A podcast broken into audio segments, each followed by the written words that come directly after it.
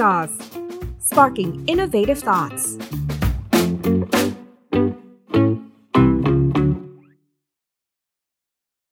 สวัสดีครับคุณผู้ชม ขอต้อนรับเข้าสู่รายการ m e g a t e c h ทาง Tech Sauce นะครับ คุณกำลังอยู่กับผมโจอี้ชัยยุทธครับ รายการของเราจะแยกย่อยออกมาเป็นมินิซีรีส์ชื่อว่า Qubit เล่าเรื่องราวของควอนตัมเทคโนโลยีให้ทุกคนเข้าใจมากขึ้น มีด้วยกันทั้งหมด 5 ตอน และ EP นี้มาถึง EP สุดท้ายแล้วนะครับ ตั้งแต่ EP แรกเราเล่าให้เข้าใจมากขึ้นว่าพื้นฐานของควอนตัมและอะตอมมันทำงานกันยังไง ต่อเนื่องไปอีก 3 EP ครับควอนตัม communication ควอนตัม metrology แล้วก็ควอนตัม computing มาวันนี้ EP สุดท้ายเราจะมาเจาะลึกกันครับว่า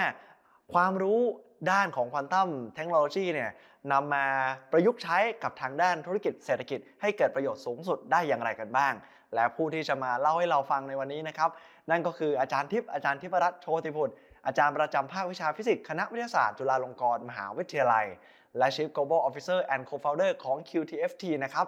นอกจากนี้ยังมีแขกรับเชิญเพิ่มอีก 2 ท่านนะครับ ก็คือดรจิรวัตรตั้งมานิธานนท์นะครับ อาจารย์ทิว ประธานเจ้าหน้าที่บริหารและ Co-founder QTFT และท่านสุดท้ายเราเคยเจอกันมาก่อนหน้านี้นะครับ นั่นก็คือรองศาสตราจารย์ ดร วรวัตรมีวาสนา หรืออาจารย์นนท์อาจารย์ประจำสาขาวิชาฟิสิกส์ มหาวิทยาลัยเทคโนโลยีสุรนารี หัวหน้าชุดโครงการการสร้างและเสริมแกร่ง ระบบนิเวศแบบบูรณาการสำหรับการวิจัยทางเทคโนโลยีควอนตัมระดับประเทศ สวัสดีอาจารย์ทั้ง 3 ท่านด้วยครับครับสวัสดีครับสวัสดีอาจารย์ทิพย์นะครับ วันนี้ต้องบอกว่าผมโจอี้จะเป็นนักเรียนถือว่าเป็นคลาสสุดท้ายแล้วของควอนตัมเทคโนโลยีแต่ก่อนอื่นให้อาจารย์ทิพย์ ช่วยแนะนำอาจารย์ทิวเพิ่มเติมหน่อยเพราะว่าอาจารย์ทิวน่าจะเพิ่งเคยมาพูดคุยกับเราในรายการครั้งแรกครับ ครับผมวันนี้ก็ยังอยู่ด้วยกันแล้วก็เป็นเกียรติมากที่ได้อาจารย์ทิวเข้ามานะครับ อาจารย์ทิวนะครับเป็น CEO ของบริษัท QTFT หรือว่า Quantum Technology Foundation Thailand ตอนนี้นะครับจบปริญญาตรีจากมหาวิทยาลัยเคมบริดจ์แล้วก็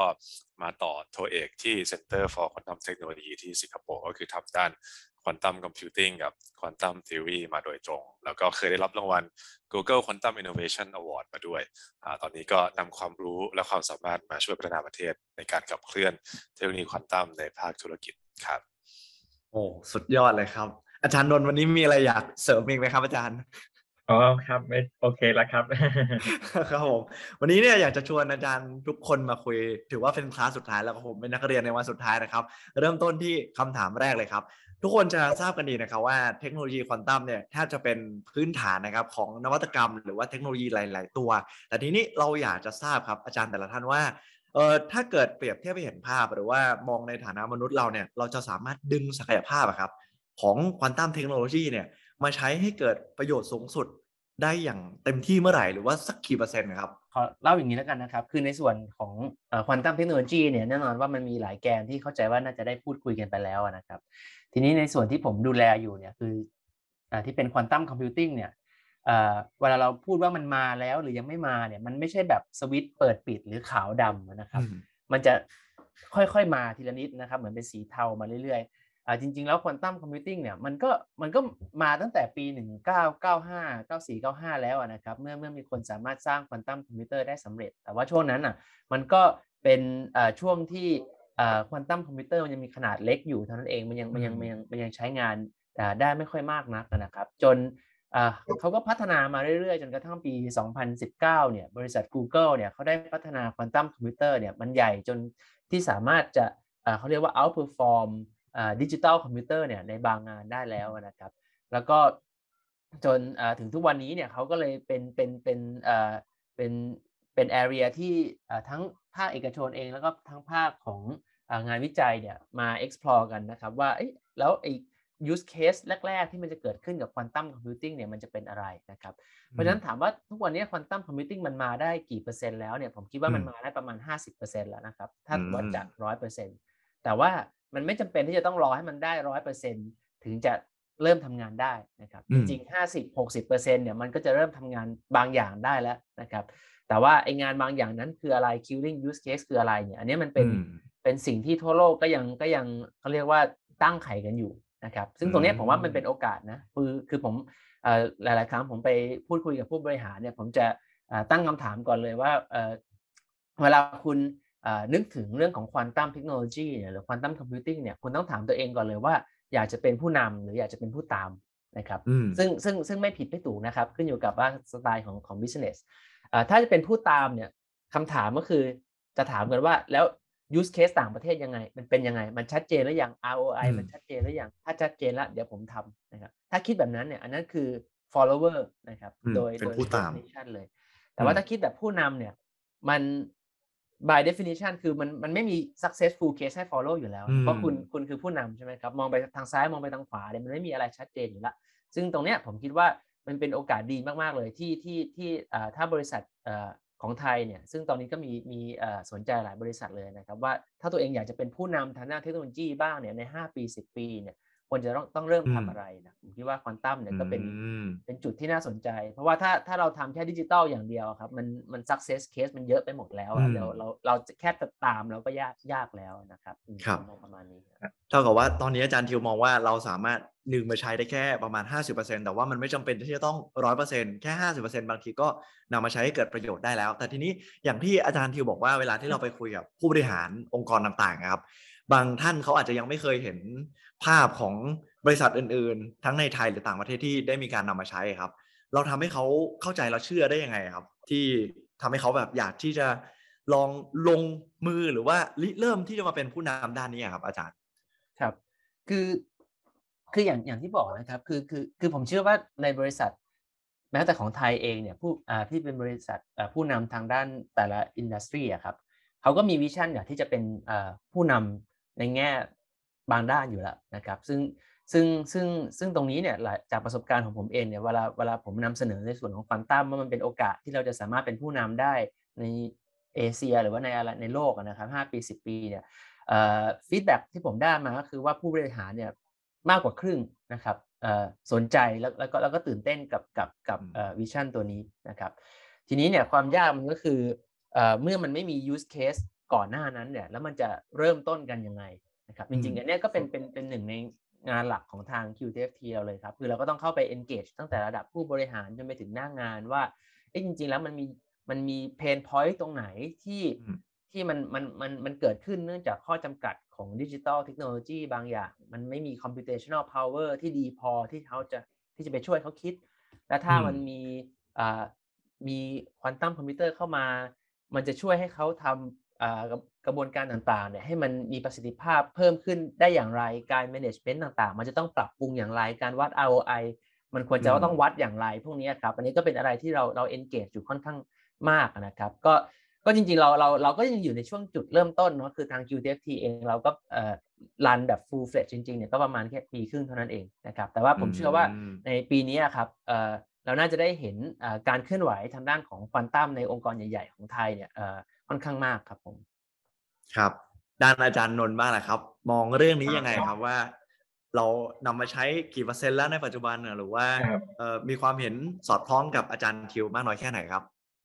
ครับก็ก็ก็คล้ายๆกันฮะครั้นี้ผมอาจจะเสริมทางด้านที่เป็นเหมือนกับมุมมองจากผมอาจจะเป็นนักทดลองนะฮาร์ดแวร์อะไรเงี้ยนะครับก็คือว่าถ้าเราถ้าเรามองย้อนกลับไปนิดนิดหนึ่งก็ได้ว่าจริง ๆ ในในควอนตัมเนี่ย สมมติว่าถ้าเราเรามองว่าควอนควอนตัมในภาพใหญ่ ขึ้นนิดหนึ่งก็คือว่าถ้าในเรื่องของฮาร์ดแวร์เนี่ย ก็อาจจะมีคนพูดถึงเรื่องควอนตัมเอ่อ1.0ควอนตัม2.0นะครับควอนตัม1.0นี่คือสิ่งที่อยู่กับเราอยู่แล้ว แล้วก็มันก็เกิดประโยชน์ขึ้นขึ้นอยู่แล้ว ก็คือพวกความเข้าใจทางด้านพวกสารพวกสารกึ่งตัวนำเซมิคอนดักเตอร์ก็กลายมาเป็นพวก CPU ทั้งหลายมาเป็นโทรศัพท์เป็นต่างๆพวกนี้เนี่ยหรือว่าเครื่องมือเอ่อบางอย่าง MRI ที่อยู่ในโรงพยาบาลอะไรเงี้ยนะครับ ก็เป็นความเข้าใจที่เอาควอนตัมมาใช้ตรงนั้น ซึ่งซึ่งซึ่งถ้าเกิดเรามองในมุมมองของควอนตัมหนึ่งศูนย์ก็คือใช้แบบเยอะมากอยู่แล้วนะครับอันนี้อันนี้ transition นิดนึงที่มันแบ่งเป็นสองขาคือว่าเอ่อในในฮาร์ดแวร์ที่ที่มองว่าถ้าในควอนตัม2.0เนี่ยคือเราสามารถ control เริ่มดีขึ้นเรื่อยๆเทคโนโลยีที่เป็นอื่นๆเนี่ยอ่าดีขึ้นเรื่อยๆหมายถึงว่าอย่างเช่นว่าอ่า ถ้าเกิดเรามองชิปเมื่อก่อนก็อาจจะเป็นเหมือนกับชิปบางๆ เป็นแผ่นนาโนอ่า structure อะไรพวกเนี้ยนะครับ นาโนเทคโนโลยีอะไรพวกนั้น แต่ว่าต่อไปมันมันน่ากับนาโนคือเป็นแต่ละแต่ละอะตอมได้ หรือว่าโฟตอนเป็นแต่ละตัวแสงแต่ละตัวอะไรเงี้ยฟังดูแปลกนิดนึงการที่มันเล็กลงมาถึงตรงนั้นเนี่ย มันมีอะไรที่มันเป็น enhance อีก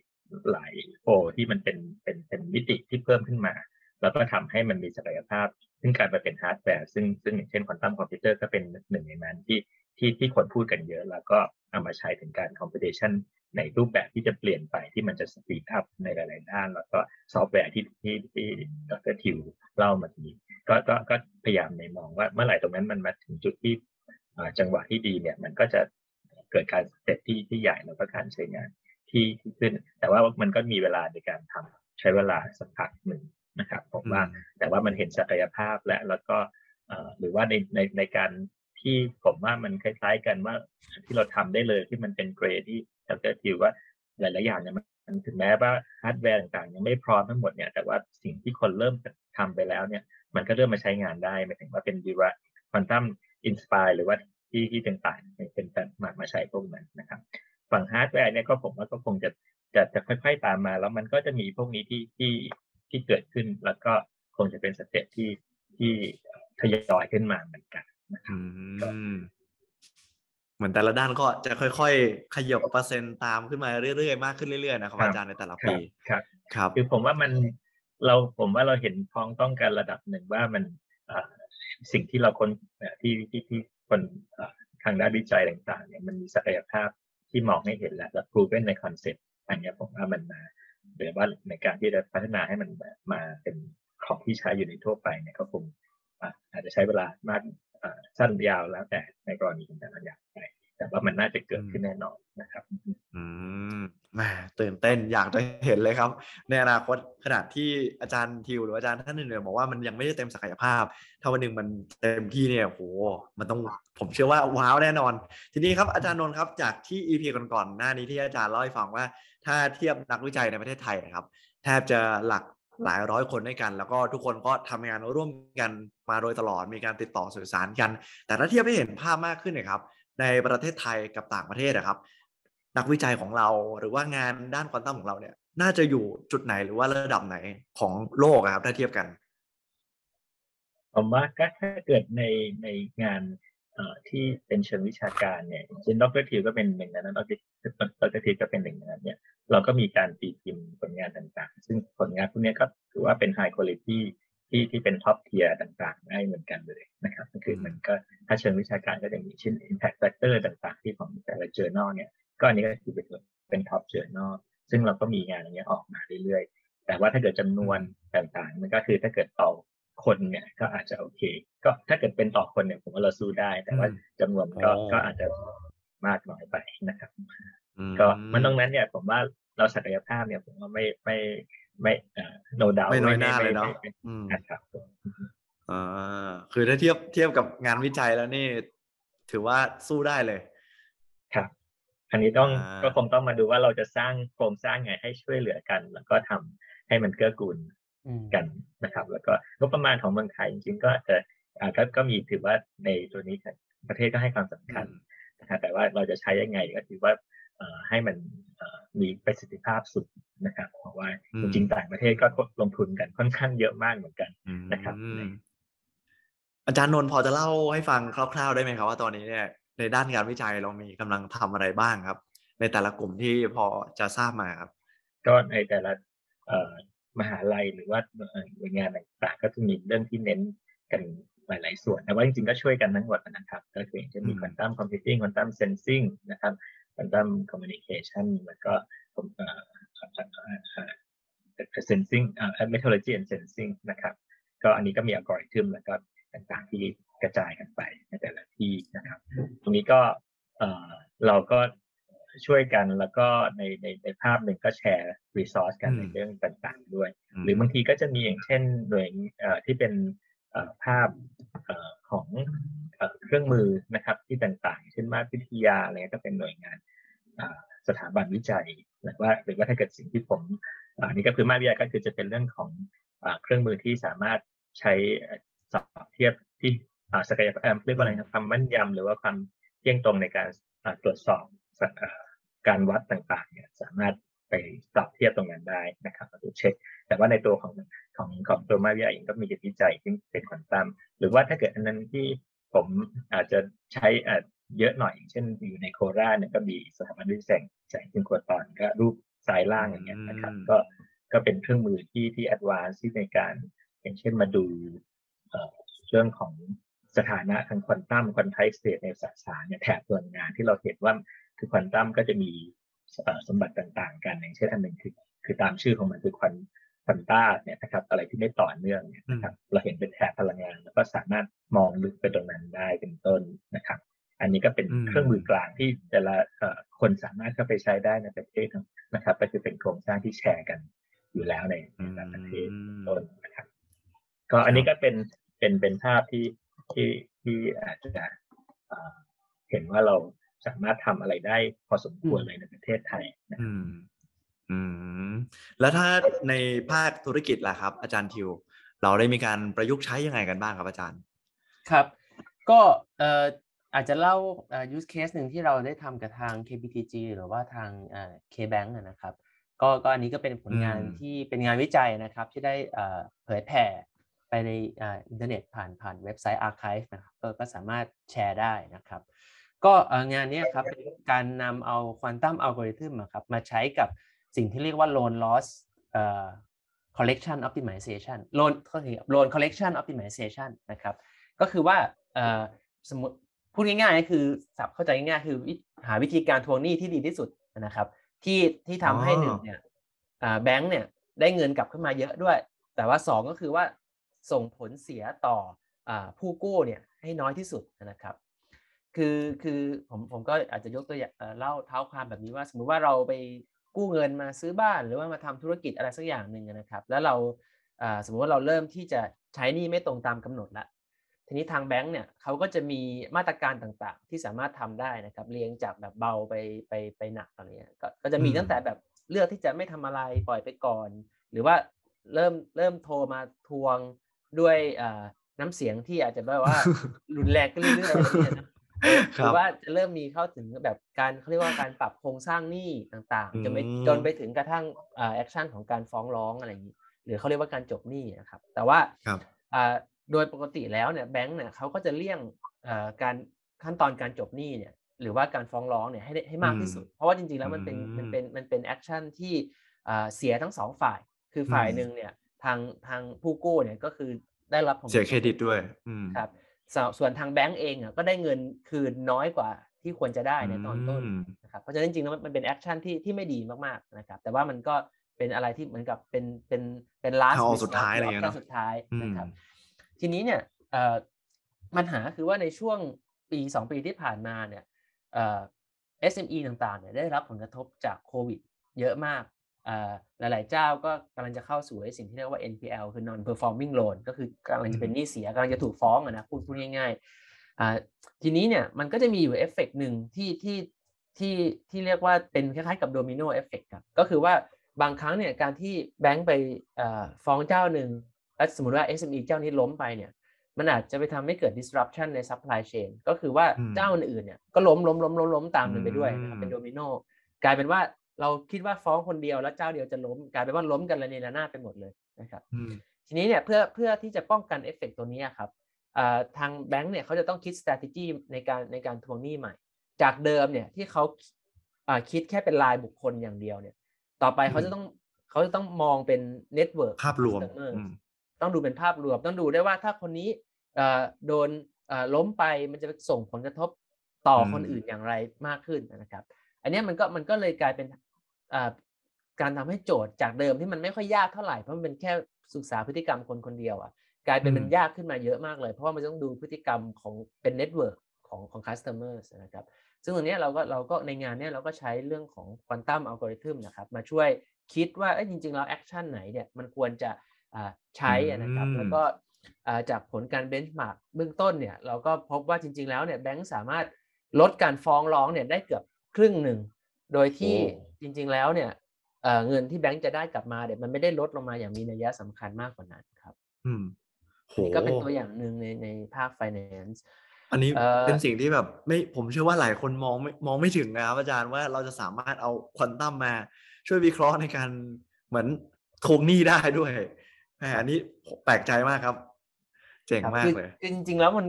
ผมมองว่าพวก เทคโนโลยีคอมพิวติ้งต่างๆนะครับไม่ว่าจะเป็นควอนตัมคอมพิวติ้งเอง AI เองเนี่ยจริงๆแล้วมันก็จะเข้ามาใกล้ตัวเรามากๆ เพียงแต่ว่าเราจะรู้สึกไม่ได้เท่านั้นเอง อย่างเคสเมื่อกี้เนี่ยถ้าเราเป็นเป็นลูกหนี้เนี่ยเราก็อาจจะไม่รู้สึกด้วยซ้ำว่าอ้าวเหรอนี่ quantum computing เกี่ยวเกี่ยวกับเราอยู่นะจริงๆแล้วการที่แบงค์ไม่ไม่ได้มาฟ้องเรา มันอาจจะเป็นเพราะว่า quantum computing suggest ตัวนั้นอยู่โอ้โหก็เป็นไปได้ใช่ไหมครับหรือว่าอืจริง ๆ อย่างสมมติอันนี้ไม่ใช่ควอนตัมเนอะสมมติเป็น AI ปกติอย่างเงี้ยเวลาเราเล่น Facebook แล้วมันอืมมี โพสต์นู่นโพสต์นั่นมันมัน recommend ขึ้นมาเนี่ยจริง ๆแล้วมันก็มีแบบอัลกอริทึมที่มันซับซ้อนมากๆที่อยู่เบื้องหลังที่เราอาจจะมองไม่เห็นนะครับ อันนี้ก็เป็นตัวอย่างว่าเทคโนโลยีล้ำๆเนี่ยจริงๆมันก็อยู่ใกล้ตัวเรามากกว่าที่เราคิดอืมแล้วก็เหมือนมีควอนตัมเป็นพื้นฐานในเทคโนโลยีนั้นๆอยู่แล้ว บางทีเราแค่ไม่รู้เฉยๆว่ามันมี แต่ครับเขาได้ทำงานอยู่บ้านข้างหลังเราอีกทีหนึ่งครับอ่าเจ๋งมากครับนอกจากนี้มีเคสอะไรอยากจะเล่าให้ฟังเพิ่มเติมไหมครับอาจารย์ครับ ก็เอ่อก็จะมีหลาย ๆ เคสที่ตอนนี้อยู่ในช่วงเอ่อ develop กันนะครับในในเมืองไทยเลยเนาะก็จะมีมีตั้งแต่เรื่องของเอ่อการบริหารจัดการโลจิสติกนะครับเอ่อโลจิสติกเนี่ยมันก็คือคือคือถ้าเราดูแบบผู้เล่นต่าง ๆ ในโลจิสติกก็จะเห็นว่าการแข่งขันมันมันสูงมากมันเจ้าใหญ่ ๆ เต็มไปหมดเลยอืมแล้วก็แล้วก็เอ่อจริงๆโลจิสติกในมุมหนึ่งมันก็กึ่งถึงเป็น money game เนาะคือหมายถึงว่าใครมี เงินอืมเยอะก็คือเอามาเอามา burn ให้ให้ให้ให้ทำโปรโมชั่นต่างๆ ลดราคา dump จนคู่แข่งตายไปหมด แล้วก็เหลือเจ้าเดียวอะไรเนี้ยก็เป็นเป็นแบบเป็น strategy หนึ่งที่ที่หลาย ๆ คนชอบใช้เหมือน Grab อะไรเงี้ยมันก็เป็น strategy ตัวนั้นเนาะก็คือว่าลดขาดทุนแต่ว่ายอมขาดทุนตอนแรกจนกระทั่งคู่แข่งตายกันไปหมดอะไรเงี้ยมันจะเห็นว่าอืม key หนึ่งอ่าของการสร้าง competitive ของโลจิสติกส์ครับคือเรื่องของ cost ใคร cost อืมต่ำสุด เนี่ยก็มีโอกาสที่จะอยู่รอดเป็นคนสุดท้ายได้มากที่สุด และทีนี้เนี่ยการบริหารจัดการ cost เนี่ยมันยากขึ้นเรื่อยๆ เพราะว่ามันโดน drive ด้วย e-commerce ที่มันโตขึ้นอะยิ่งช่วงโควิดเนี่ยอืม e-commerce ก็พุ่งกระฉูดเลย พอเป็น e-commerce เนี่ยมันกลายเป็นว่า มันมีของเล็กๆ ส่งเยอะส่งมีของหลายแบบกระจุกกระจิกไปหมดนะครับ ทีเนี้ยเอ่อการการลด cost ของโลจิสติกในส่วนที่ควอนตัมจะมาช่วยได้เนี่ยมันก็จะเป็นในมุมของ optimization คือทำอย่างไรที่เอ่อ จะใช้ลดจำนวนน้อยที่สุด จะใช้เวลาวิ่งน้อยที่สุดในการเสริมอืมดีมานหรือว่า supply เอ่อที่มีนะครับ ซึ่งอืมซึ่งซึ่งตัวเนี้ยมันก็สำคัญเพราะว่าหลาย ๆ ครั้งเวลาสมมุติว่าลูกค้าเอ่อสั่งของเนี่ยเราก็บางทีเราก็มีเหมือนกับเป็น time window ด้วยว่าแบบเฮ้ยเราอยากจะได้ของภายในเนี่ยสิบโมงถึงอืมสิบโมงครึ่งอย่างเงี้ยถ้าระบบบริหารจัดการเขาไม่ดี optimization ไม่ดีของมันก็อาจจะมาจริง ๆ แบบสิบเอ็ดโมช้างหรืเลยไปบ่ายสองอืมบ้าง หรือว่าเย็น ใช่ไหมครับซึ่งซึ่งเคสนั้นมันก็มันก็ทำให้ customer บางทีก็อาจจะบ่นแล้วก็อาจจะย้ายค่ายอะไรแบบนี้เกิดขึ้นนะครับวันนี้ก็ก็เลยอืมกาลินก็เลยเล่าไปที่มาว่าเอ่อผมว่าควอนตัมมันก็จะเป็น key หนึ่งที่มาช่วยสร้างอืม competitive advantage ในในในในมุมโลจิสติกนะครับในเรื่องของการแข่งขันอืมที่สูงขึ้นครับแล้วก็มีจริงๆก็มีเรื่องของการเอ่อบริหารจัดการอ่า สายการบินเครื่องบินเที่ยวบินต่างๆ ตัวเนี้ยเราก็มีเราก็มีทำอยู่นะครับ ก็โอ้เอ่อปีที่แล้วจริง ๆ มันมันมันไม่มีอะไรต้องบริหารมาก เพราะว่าเอ่อมันไม่มีเครื่องบินโควิดด้วยครับผมใช่รับครับผมแต่ว่า แต่ว่าจริง ๆ ก่อนหน้าโควิดอะเราจะเห็นเทรนด์ที่ที่ค่อนข้างจะเอ่อน่าสนใจเลยก็คือว่าเอ่อปริมาณเที่ยวบินมันมันเพิ่มขึ้นอืมอย่างรวดเร็วมากๆครับในในน่านอืมฟ้าไทยอ่าตอนนี้มันมันมัน drop ลงไปช่วงโควิด แต่ว่า ช่วงปีเนี้ยเดือนเนี้ยมันก็เริ่มมันก็เริ่มแบบทยอยกลับขึ้นมาอีกแล้วนะครับ ทีเนี้ยอืมเอ่อย่านฟ้าเรามันมีจำกัดอะครับมันมันเหมือนถนนมันมีจำกัด แต่คุณมีรถเพิ่มขึ้นนะย่านฟ้ามีจำกัดมีเครื่องบินมากขึ้นอ่าเพราะฉะนั้นมันก็ต้องการระบบบริหารจัดการที่มันที่มันอ่ามีประสิทธิภาพมากขึ้นมา optimize ว่าทำยังไงให้เครื่องบินมันเอ่อมันไม่บินเกิดตรงเวลาไม่ดี congestion เลย์เลยนะครับอืม ตรงเวลาดีเลย์ด้วย แล้วก็ไม่เกิดอืม congestion ก็คือว่าไม่มีอืมเที่ยวบินที่มันมากระจุกกันมากเกินไปในเรื่องอืมของความปลอดภัยต่างๆนะครับ อันเนี้ยครับก็เป็น area หนึ่งที่ที่ผมคิดว่าจะเป็น high impact เหมือนกัน เพราะว่าอืมเอ่อเที่ยวบินเนี่ยสมมติว่าเราคำนวณเวลาผิดอะไรไปแค่ไม่กี่นาทีมันเครื่องบินมันก็บินไปเป็นหลายใช่สิบกิโลเมตรแล้วนะครับ อืม เห็นด้วยเลยแล้วก็ครับ จริงอืมๆสุดท้ายก็อีกอันหนึ่งก็จะเป็นผมมองว่าเป็นเรื่องของ ener- energy นะครับอืม sector ของ energy อันนี้อันนี้ยัง ผมคิดว่ายังอีกสักพักหนึ่งเอ่ออาจจะแบบ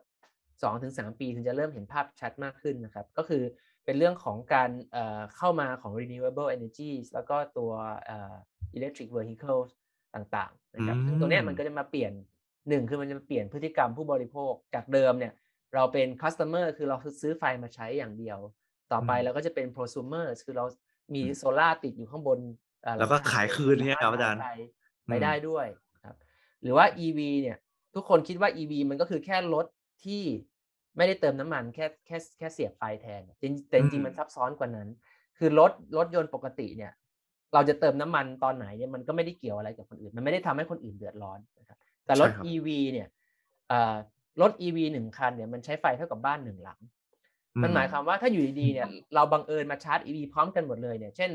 อยู่ดีกลับบ้านอ๋อหนึ่งนัดเสียบปลั๊กกันหมดเนี่ย ระบบไฟปัจจุบันเราล่มเลยนะครับ มันโหลดเลยเงี้ยครับอาจารย์ มันโอเวอร์โหลดนะเพราะเพราะว่าอยู่ดีอ่าๆมันเหมือนกับมีบ้านเพิ่มขึ้นเท่าตัวในครับช่วงเวลาจำกัดนะครับอืมเพราะฉะนั้นระบบระบบไฟบ้านเรามันไม่ได้รองรับตัวนั้น หมายความว่าในอนาคตจริงๆแล้วอืมการที่คุณจะชาร์จ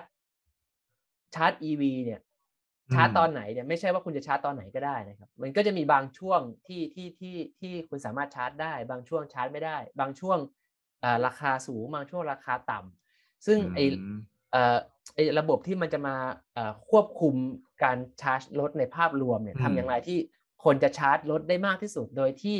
เอ่อโดยที่มันไม่ได้ส่งผลกระทบต่ออมต่อโครงข่ายของระบบไฟฟ้าเนี่ย อันนี้ก็เป็นอืมเป็นเป็น area ที่ผมคิดว่า quantum computing เนี่ยจะจะเข้ามาช่วยได้นะครับแล้วก็เป็นเป็น area area ที่ที่เราก็ก็ก็ work on อยู่เหมือนกันนะครับหรือรวมถึงว่าแบบการเอ่อการซื้อขายไฟในอนาคตเนี่ย คือตอนนี้เรามี เราอาจจะนึกถึงแบบอ่าการซื้อขายคริปโตเคอเรนซีเราสามารถอืมขายแบบ peer to peer โดยไม่ต้องผ่านตัวกลางได้อะไรอย่างนี้มันก็จะมีอ่าเทรนด์ลักษณะนี้ในอนาคตว่าต่อไปเราสามารถขาย energy เป็น peer to peer ได้โดยที่ไม่ต้องผ่านตัวกลางอะไรอย่างนี้ แต่ว่าอืมแต่ว่าเรื่องของ peer to peer energy มันก็มันเป็น physical entity อะคือมันหมายถึงว่ามันมันมันไม่ใช่แค่ตัวเลขที่วิ่งไป มันต้องมีพลังงานเคลื่อนไปด้วย เพราะฉะนั้นมันก็ต้องมีระบบที่มันอืมอ่าซับการคำนวณที่มันซับซ้อนที่มารองรับ การส่งถ่ายตรงนี้ทำยังไงให้เกิด loss loss ต่ำสุดทำยังไงให้อืม demand supply มัน matching กันดีที่สุดครับ อืมโห ผมว่าหลายคนฟังจากเรื่องราวที่อาจารย์ทิวเล่าแล้วผมว่านั่งว้าวไปกับผมเลย แล้วก็มีอีกหลายเรื่องที่ผมไม่ไม่เคยคิดว่า เออ มันมันจะมีปัญหาจากตรงนี้ พอหลายคนช่วงนี้เนี่ย EV เริ่มเปิดตัวมากขึ้นงานมอเตอร์โชว์ที่ผ่านมาก็มีรถ EV ประกาศที่จะเปิดตัวหลายคันหลายรุ่นหลายเจ้าเลย แต่พออาจารย์พูดว่าในการชาร์จไฟ กำลังบ้านเนี่ยมันอาจจะไม่เพียงพอโอ้โหจุดนี้เนี่ยควอนตัมค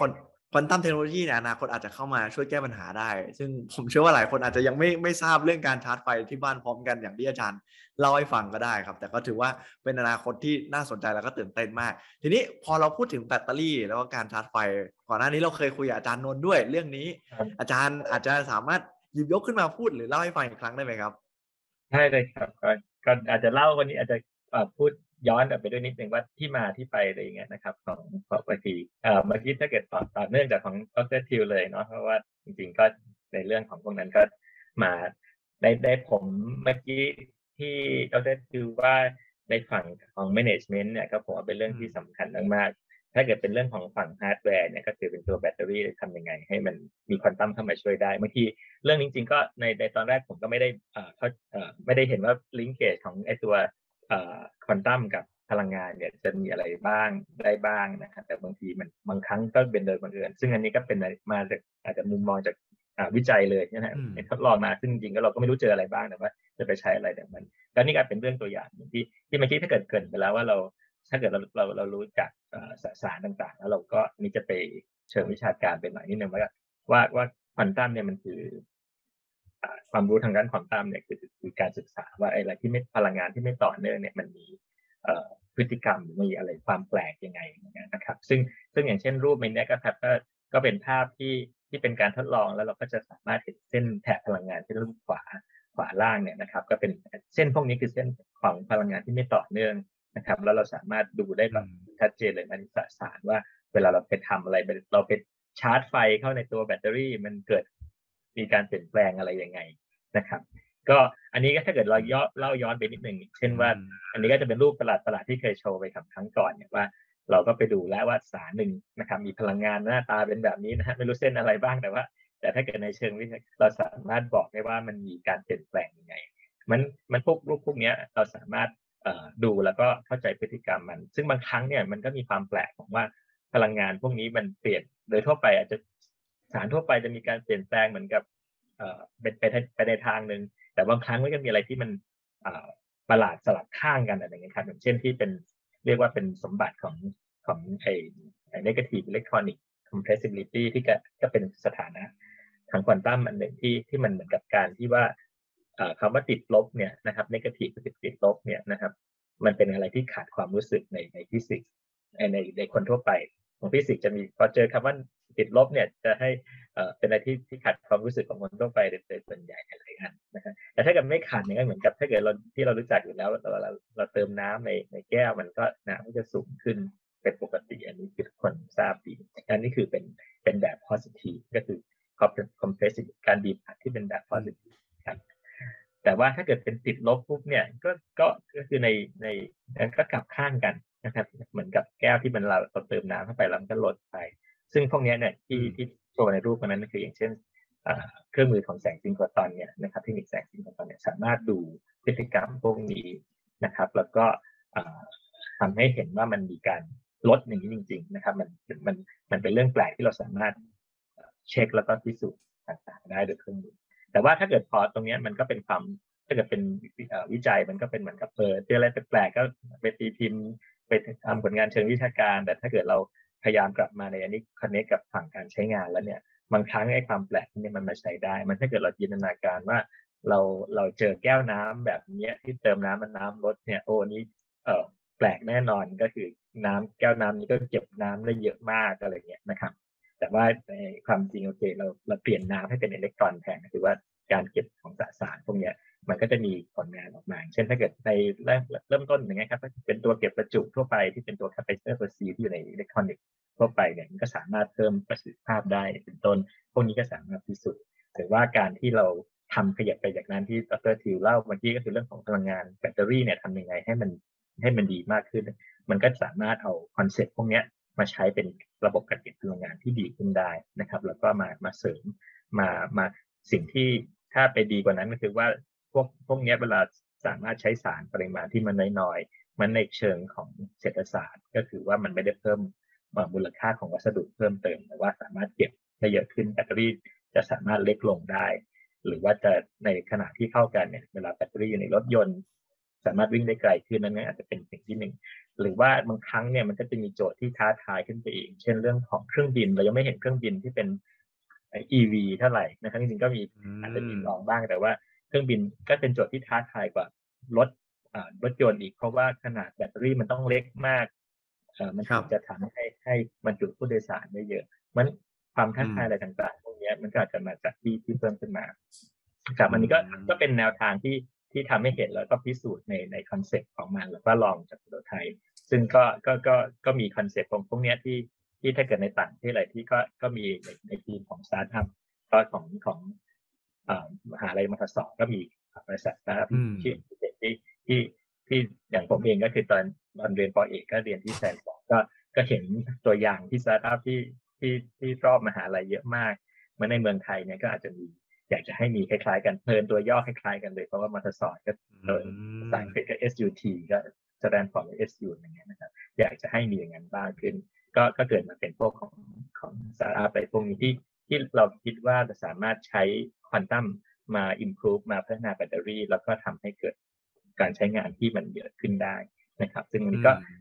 ในในพวกนี้ก็ก็ในคล้าย ๆกันกับของที่เราพยายามผลักดันในแต่ละส่วน ก็แบตเตอรี่บางอย่างก็ออกมามาใช้งาน แต่ว่ายังเป็นตัวที่เป็นควอนตัมเนี่ยก็อยู่ในในในในการพัฒนาที่ต่อยอดต่อไปนะครับ โหผมตื่นเต้นมาก ผมอยากให้แบตเตอรี่ของควอนตัมเนี่ยพัฒนาได้เสร็จสมบูรณ์นะครับ เพราะว่าปัจจุบันรถ EV ที่หลายคนอาจจะยังมีความชะล่าใจว่าจะซื้อหรือไม่ใช้เลยมันก็อาจจะเป็นเรื่องของความจุพลังงานด้วยเนาะอาจารย์เนาะการจะเติมหรืออะไรเงี้ย พอยิ่งอาจารย์พูดถึงว่าเครื่องบินที่เป็น EV เนี่ยที่เป็นพลังงานไฟฟ้าอย่างเดียวเนี่ยโอ้ถ้าปัจจุบันเนี่ยผม ผมก็ยังมีความกลัวๆนะ ถ้าจะขึ้นยังยังกลัวแบบพลังงานมันจะเพียงพอไหมหรืออะไรอย่างเงี้ยครับ ครับครับผม ทีนี้ครับครับผมเชิญได้นะครับอาจารย์อ๋อครับก็ก็นิดหน่อยกับพวกนี้มันก็จะเป็นบางครั้งในฝั่งเนี้ยมันก็ถ้าถ้าที่เริ่มใช้งานมันก็จะจะมีบางส่วนที่ออกไป หรือว่าจะเป็นคอนเซ็ปที่เป็นfuture มากๆอย่างเช่นเรื่องของควิกชาร์ t เนี่ยก็ในเรื่องของควอนตัมก็อาจจะมีเรื่องซึ่งซึ่งมีผลงานที่ออกมาใน physical review อะไรพวกนี้ก็ก็พูดถึงการว่าใช้ควอนตัม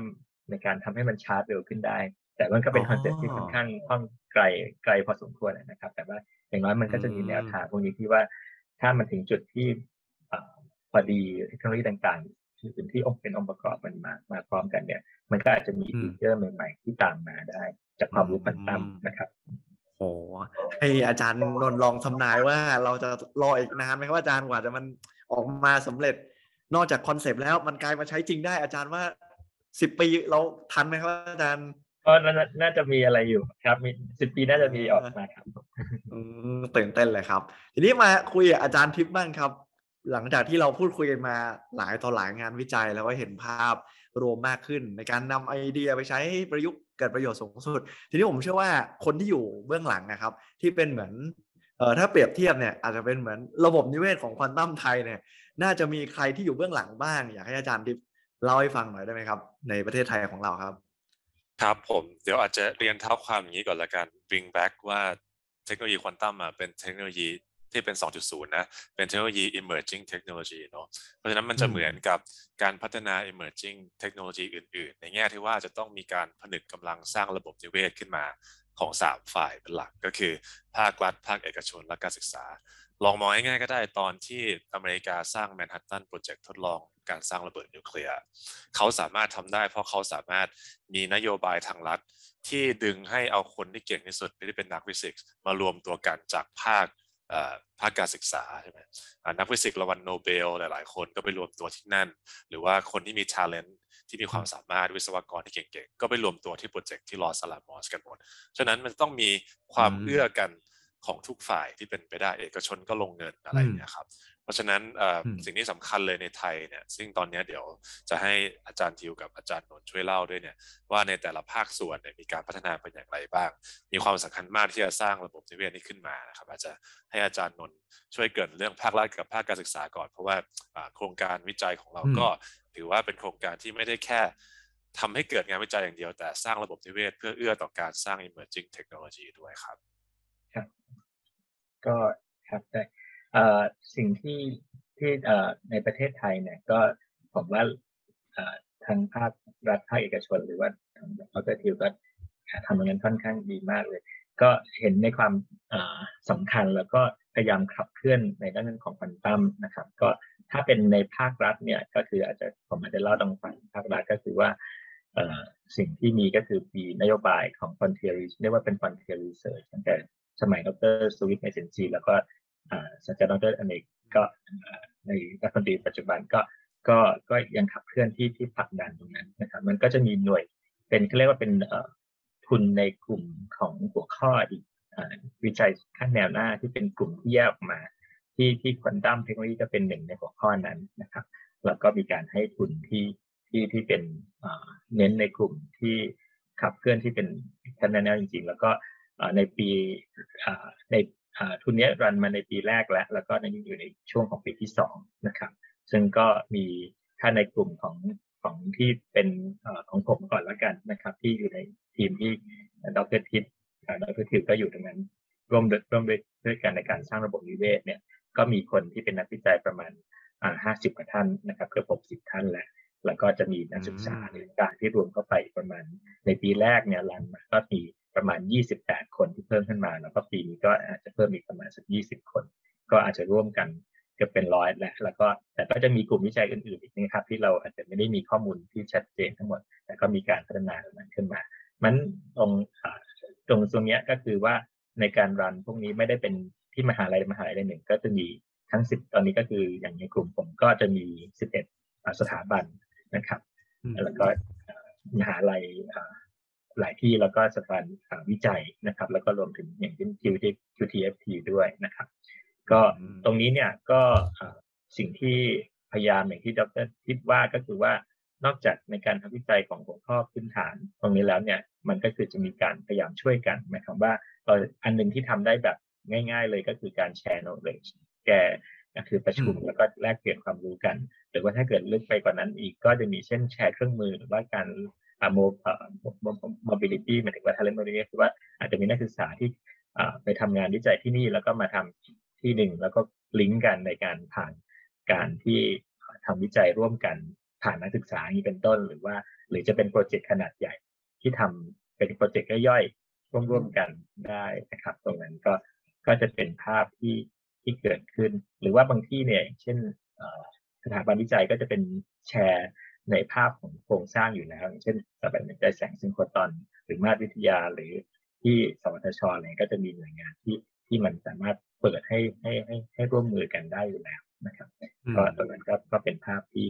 ที่มองว่าเราก็มีโครงสร้างแล้วก็ แต่ตรงนี้ก็คือสิ่งที่สำคัญก็คือคงจะเน้นเรื่อง strategic หรือว่าเป็นเรื่องของหัวข้อที่จะผลักให้มันให้มันไปได้ ได้ไกลแล้วก็ยั่งยืน อันนี้ก็จะเป็นความท้าทายที่เราต้องพยายามหาว่าสูตรไหนหรือว่าทางไหนจะเป็นทางที่ดีนะครับอืมนี่ก็จะเป็นฝั่งภาครัฐสถาบันแล้วก็หน่วยงานต่างๆ ที่ทำงานร่วมกัน แล้วก็ครับรวมรวมเออผมลืมมันที่สำคัญไปก็คือรวมไปถึงหลักสูตรด้วยที่อาจจะลิงก์แต่ว่าต่อไปเนี่ยมันก็ยังอ่าร่วมคือตอนนี้ก็รัฐบาลก็มีนโยบายมาแล้วที่เป็นเรื่องของการเครดิตแบงค์ที่สามารถแชร์กันระหว่างมหาลัยมันโครงสร้างพื้นฐานอยู่แล้ว การการอาจจะทำพวกนี้เนี่ยจริงๆมันก็สามารถทำได้โดยที่เชื่อกัน เพราะว่าแต่ละที่จริงๆว่าแม้เรามีคนระดับหนึ่งเนี่ยแต่ถ้าเกิดเป็นแค่ทำแค่หน่วยงานเดียว มันก็จะอาจจะมีคนไม่พอ แต่ว่าถ้าเกิดเราทำทั้งประเทศเนี่ยอันนี้มันจะสามารถเพิ่มความยืดหยุ่นแล้วก็เพิ่มประสิทธิภาพหรือว่าคนที่นักศึกษาหรือใครที่มาอยากจะมาทำพวกนี้มันจะลิงก์กันหมด แล้วก็เก็บแต่ละที่ไม่ต้องลงทุนใหม่ทั้งหมด มันก็จะแชร์ resource แชร์ความรู้กัน นะครับรวมถึงว่าเราก็จะอาจจะเปิดอย่างเช่นภาคเอกชนเข้ามาเป็นเป็นคนให้หรือว่าจะ connect ถึงถึง user เลย อันนี้ก็จะยิ่งทำให้ speed up ของการใช้งานก็จะเร็วมากขึ้นได้ด้วยนะครับ ไม่ใช่แค่เป็นวิจัยแต่ว่าวิจัยตั้งแต่วันแรกเนี่ยก็ดูแล้วว่าจะไปใช้ทำเรื่องอะไร ก็อาจจะมีโจทย์พวกนั้นมากขึ้น แต่ว่าฟันดัมเบลทัลก็ยังต้องมีอยู่ว่าในในภาพที่บางครั้งเราไม่รู้หรอกว่าจะใช้ทำอะไร ก็อาจจะมีในกลุ่มพวกนั้นที่ที่ผสมกันไป แล้วก็ดูตามสถานการณ์ต่างๆ นะครับครับ ทีนี้เราฟังภาครัฐไปแล้ว เรามาฟังภาคเอกชนบ้างครับ อาจารย์ทิว มีที่ไหนทำงานอะไรยังไงบ้างครับอาจารย์ตอนนี้ครับ ก็อย่างจริง ๆ อย่างของของเราที่ทำเป็นสตาร์ทอัพเนี่ยครับเราก็เพิ่งปิดการระดมทุนไปในรอบสีดราวครับเราเลสมา30ล้านบาท ซึ่งผมคิดว่าก็ก็เป็นเป็นสำหรับงานที่มันเป็น deep science แล้วผมคิดว่างานแล้ว ตัวเลขนี้ก็เป็นตัวเลขที่ที่ที่ไม่ไม่ไม่ต่ำเนาะผมคิดว่าก็น่าสนใจที่ที่นักลงทุนในประเทศไทยสนสนใจแล้วก็ลงทุนในในสเกลนี้นะครับจริง ๆ ก็อาจจะแชร์ได้ว่าแบบอย่างจริง ๆ ผมเริ่มเริ่มเลสมาตั้งแต่ประมาณช่วงปีที่แล้วนะแต่มันก็อาจจะแบบติดโควิดด้วย แล้วก็จริงๆช่วงปีที่แล้วเนี่ยหลายคนยังนักลงทุนหลายคนยังจะบอกว่าแบบ อุ้ย ควอนตัมมันมารีบเลสไปหรือเปล่ามันเร็วเกินไปหรือเปล่า มันยังไม่ไม่พร้อมรออีกสักหน่อยแล้วกันโอ้ยมีโควิดมาด้วย จะเอาโควิดให้รอดก่อนเดี๋ยวค่อยว่ากันในเรื่องดิฟเทคนะแต่พอพอพอช่วงช่วงเดือนมกราเนี่ยเราเราเลสไปได้ปุ๊บเนี่ยหลายท่านตกใจหมดเลยว่าฮะเอ้าปิดไปเรียบร้อยแล้วเหรอคือปีที่แล้วยังเหมือนยังยังเลสยังยังหาใครไม่ได้อยู่เลยพอปิดปุ๊บพอพอพอเราปิดงานปุ๊บเนี่ย หลายคนเนี่ยเข้ามาติดต่อว่า มีอะไรที่ผมจะขอลงทุนได้อยู่หรือเปล่าเพราะมันเป็นเหมือนกับเกิดสิ่งที่เรียกว่าเอ่อโฟโมนะครับ fear of missing out ซึ่งซึ่งกลัวตกรถอย่างเงี้ยนะอาจารย์รถอะไรอย่างเงี้ยซึ่งซึ่งซึ่งเราก็ต้องปฏิเสธไปหลายหลายรายมากตั้งแต่ช่วงช่วงปีนี้ เพราะว่า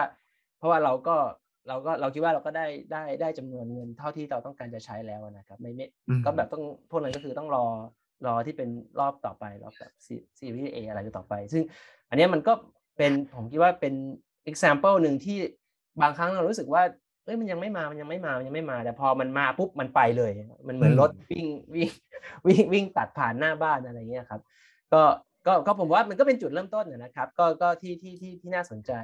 แล้วก็อย่างที่ผมเรียนผมคิดว่าในปีนี้เราน่าจะได้เห็น movement หลายๆหลายๆจากหลาย ๆ ที่ นะครับในเรื่องของควอนตัมเนี่ยมากขึ้นนะครับ แล้วก็ตอนนี้เราก็มีความร่วมมือกับทางฟูจิสึไทยแลนด์ในการในการนำเอาเขาเรียกว่า quantum inspired computing เนี่ยเข้ามาใช้งานในแง่ของ optimization นะครับ โดยที่ฝั่งเราก็ provide ในเรื่องของตัวซอฟต์แวร์ต่างๆ ที่จะมา operate ตัวนี้นะครับ ซึ่งทางฟูจิสึเองเนี่ยก็เป็น SI นะครับ System Integrator ก็จะมีทีมที่ engage กับลูกค้า แบบ30-40คนที่เราที่เราที่เรา engage อยู่นะครับ ซึ่งซึ่งก็ตรงนี้ผมว่าก็จะเป็นเป็นเป็นเป็นเอ่อเป็นแรงผลักดันหนึ่งที่ทำให้เกิด adoption ที่ค่อนข้างรวดเร็วในประเทศไทยครับ อืมแล้วพอผมเชื่อว่าหลาย ๆ บริษัทเห็นว่ามีบริษัทใหญ่ให้ความสนใจแล้วก็ลงทุนแล้วพอการทำงานมันออกมามีประสิทธิภาพเพิ่มเติมมากขึ้นเนี่ย เดี๋ยวอีกบริษัทมากมายเนี่ยจะต้องทยอยแล้วก็เหมือนกลายเป็นขยายกลุ่มใหญ่ขึ้นเรื่อย ๆ นะครับ อาจารย์ ครับครับ คือผมว่ามันเป็นเป็นเรื่องปกติของของเทคโนโลยีใหม่ครับเพราะเพราะว่าอย่างอย่างที่บอกหนึ่งคือพอเราพูดถึงเทคโนโลยีใหม่ เราต้องถามว่าเราจะเป็นผู้นำหรือเป็นผู้ตามก็จะมีกลุ่มหนึ่งที่บอกว่า เอ้ยเนี่ยเราอยากจะเป็นผู้นำแล้วมันก็ต้องถามต่ออันแล้วจะทำอะไรกันดี เพราะเราไม่มี use case เลย มันก็ต้องมันก็ต้องเราก็ต้องไป engage เพื่อ convince ตั้งแต่ฝ่ายหน้างาน mid management จนไปถึงระดับ CEO แล้วพอมันเป็น เทคโนโลยีใหม่คนที่มีพร้อมจะลงทุนมันก็จะเป็นเฉพาะบริษัทรายใหญ่ ๆ ทั้งหลายแหละ ซึ่งบริษัทรายใหญ่ๆ มันก็ไฮรักีมันก็กว่าจะจาก CEO มาถึงคนหน้างงานมันก็ผ่านสี่ห้าเลเวลใช่ไหมครับตรงนี้มันก็มันก็เป็นโปรเซสที่ผมว่าก็ก็ใช้เวลาเป็นเรื่องปกติครับ ครับ ทีนี้พูดคุยกับอาจารย์ทิพย์บ้างครับ มองว่าเทคโนโลยีควอนตัมกับสังคมไทยกับประเทศเราเนี่ย มันน่าจะไปในทิศทางไหนครับอาจารย์ ถ้าให้อาจารย์ลองเออคาดเดาดูครับ ครับ เนื่องจากอย่างที่เราได้คุยกันมันเป็นเทคโนโลยีที่ใหม่ เพราะฉะนั้นเรื่องของวิจัยและพัฒนามันนำออกไปทิ้งไม่ได้เลย มันจะเกิดการพัฒนาไปควบคู่กันระหว่างการใช้งาน ในระยะใกล้ แล้วก็การวิจัยระยะใกล้ รวมถึงการวิจัยในระยะใกล้เนี่ยก็จะนำไปสู่การใช้งานและพัฒนาในระยะยาว และวิจัยระยะยาวต่อไป เป็น feedback loop อย่างนี้ไปเรื่อยๆนั้นผมอาจจะมองว่าสิ่งที่มันจะเกิดขึ้นเนี่ยอาจจะมองเป็นการนำไปใช้ในอุตสาหกรรม ในระยะใกล้กับระยะไกล รวมถึงวิจัยและพัฒนาที่จะอยู่ในระยะใกล้และระยะไกล จะพัฒนาไปควบคู่กันทีนี้อาจจะให้ทิวเล่านิดนึงเรื่องเกี่ยวกับ ใช้งานระยะใกล้ตอนนี้คิดว่ามีอะไรใช้ได้แล้วบ้าง เพราะว่าก็มีประสบการณ์ทางธุรกิจพอสมควรนะครับ อืมอืมครับก็จริงๆ อย่างที่เราทำตอนนี้กับทางฟูจิสึผมคิดว่าก็เป็นเป็นเขาเรียกว่าเป็น stepping stone ที่ดีนะครับ คือเขา ฟูจิสึเนี่ยเขาพัฒนาเทคโนโลยีที่เรียกว่า quantum inspired computing ขึ้นมา ไอเดียก็คือว่าเขาก็แทนที่จะรอ quantum computing ให้มันพร้อมร้อยเปอร์เซ็นต์เนี่ยเขาก็เอาดิจิตอลคอมพิวเตอร์นี่แหละมาredesign ใหม่นะครับก็คือจะไม่ใช่ CPU หรือ GPU ที่เราเห็นทุกวันนี้เขาเอาดิจิตอลคอมพิวเตอร์มา redesign ใหม่ เพื่อให้มันทำงานคล้ายคลึงกับ quantum computing ในบางแง่มุมฉะนั้นมันก็ ในปัญหาที่ quantum computing solve ได้ดีเนี่ยพวก optimization ต่างๆเนี่ยพวกไอ้ดิจิไอ quantum inspired technology พวกนี้มันก็จะ solve ได้ค่อนข้างดีด้วย แค่อาจจะไม่ได้ไม่ได้ดีเท่าควอนตัมของจริงเท่านั้นเองนะครับแต่ว่าแต่ว่าในแง่ของ business เนี่ยเราก็เราก็จะสามารถเห็น business impact หรือว่า ROI ได้นะครับ โดยที่ยังไม่ต้องไปณหมายถึงว่าได้ณปัจจุบันเลย โดยที่ไม่ต้องรอให้ควอนตัมพร้อมอีกห้าปี เราสามารถนำมาใช้ได้เลยในตอนนี้ ที่เหมือนแทนเหมือนควอนตัมคอมพิวติ้งขึ้นมาครับ ซึ่งไอตัว quantum inspired computing เนี่ยมันมีทั้งข้อดีและข้อเสียของ quantum computing เนี่ยอยู่ด้วยกัน ซึ่งผมคิดว่าตรงจุดนี้น่าสนใจมากเลย เพราะว่าจริงๆ แล้วทุกเทคโนโลยีทุกเทคโนโลยีครับมันมีทั้งข้อดีและข้อเสียของมันตลอดเนาะอย่างเช่นแบบ อย่างบล็อกเชนเราบอกว่าเออมันมีเรื่องของความปลอดภัยที่เพิ่มมากขึ้น ไม่มีตัวกลาง แต่มันก็มีเรื่องของเอ่อ computational resource ที่มันต้องใช้มากขึ้น มีการคำนวณที่ช้าลงอะไรเงี้ยควอนตัมคอมพิวติ้งเราก็บอกว่ามันมันสามารถทำงานได้เร็วกว่าคอมปัจจุบันมาก ๆ แต่ว่าจริง ๆ แล้วมันไม่ได้เร็วกว่าทุกงาน มันเร็วกว่าบางงานนะครับมันก็มีบางงานที่มันดิจิตอลคอมพิวเตอร์มันก็เร็วกว่าอยู่แล้วทีนี้ตอนที่เอาไปใช้จริงในทาง business เนี่ย อันนี้มันก็จะเป็นเทคนิคข้อ problem ที่ต้องมานั่งคิดกันเยอะ ๆ ว่า เอ๊ะจริง ๆ แล้วปัญหาแบบไหนที่ควรจะ run ด้วยดิจิตอลปัญหาแบบไหนควรจะ run ด้วยควอนตัมมันถึงจะคุ้มทุนมากที่สุดนะครับ ซึ่งตรงเนี้ยไอ้ quantum inspiredเทคโนโลยีเนี่ยมันก็มันก็เข้ามาช่วยตอบตรงนี้ที่ผมคิดว่าได้ค่อนข้างลงตัวนะครับปัจจุบันเราก็ใช้ตัวนี้ในการ develop application ในในมุมอ่า logistic อ่าค่อนข้างเยอะนะครับ ซึ่งซึ่งลิงก์กับทางเอ่อทางของที่ทางดรทิพนำเสนอเมื่อกี้ก็คือว่าไองานของเราตอนเนี้ย ทีมงานเราส่วนใหญ่เป็นเป็นงานเป็นนักเป็น research กันหมดเลยครับแทบจะเป็น dev developer เนี่ยน้อยมากอ่าเพราะว่าเพราะว่าการที่เราจะนำเอาไอ้ quantum advantage ให้มาใช้งานได้ในในในชีวิตจริงอะมันจะต้องมันจะต้องมีทั้งเอ่อแบบ short term research แล้วก็เป็นแบบเป็น deep research มาก ๆ เลย คือคือผมอาจจะคือบางครั้ง เราความรู้เราที่เราเรียนในวิชาฟิสิกส์ที่เรารู้สึกว่ามันแบบอู้มัน abstract มากๆ เป็น math ที่อืมยากมากๆ มันดูไม่ได้ใช้จริงเลย พอพอพอเรามาทำในปัญหาพวกเนี้ยครับ มันก็จะมีบางมุมที่เรารู้สึกว่าเอ้ยเราสามารถหยิบยกไอเดียจากอ่าทฤษฎีที่มันยากๆพวกนั้นเนี่ยเข้ามาประยุกต์ใช้พวกเนี้ยได้ด้วยนะครับ อย่างเช่นอันนี้ฟังแล้วอาจจะงงๆเนอะคือเอ่ออย่างเช่นเราเราทำปัญหาเรื่องของโลจิสติกเนี่ยดูว่าเอ้ยเราจะเอา quantum inspired technology เนี่ยเข้ามาช่วย หา route ที่ดีที่สุดได้ยังไงเนี่ยเราพบว่าถ้าเราเอ่อเอาความรู้ที่เกี่ยวข้องที่เราได้เรียนจากเอ่อทฤษฎีสัมพัทธภาพของไอน์สไตน์เนี่ยอืมเข้ามาช่วยในบางมุมอะเอ่อ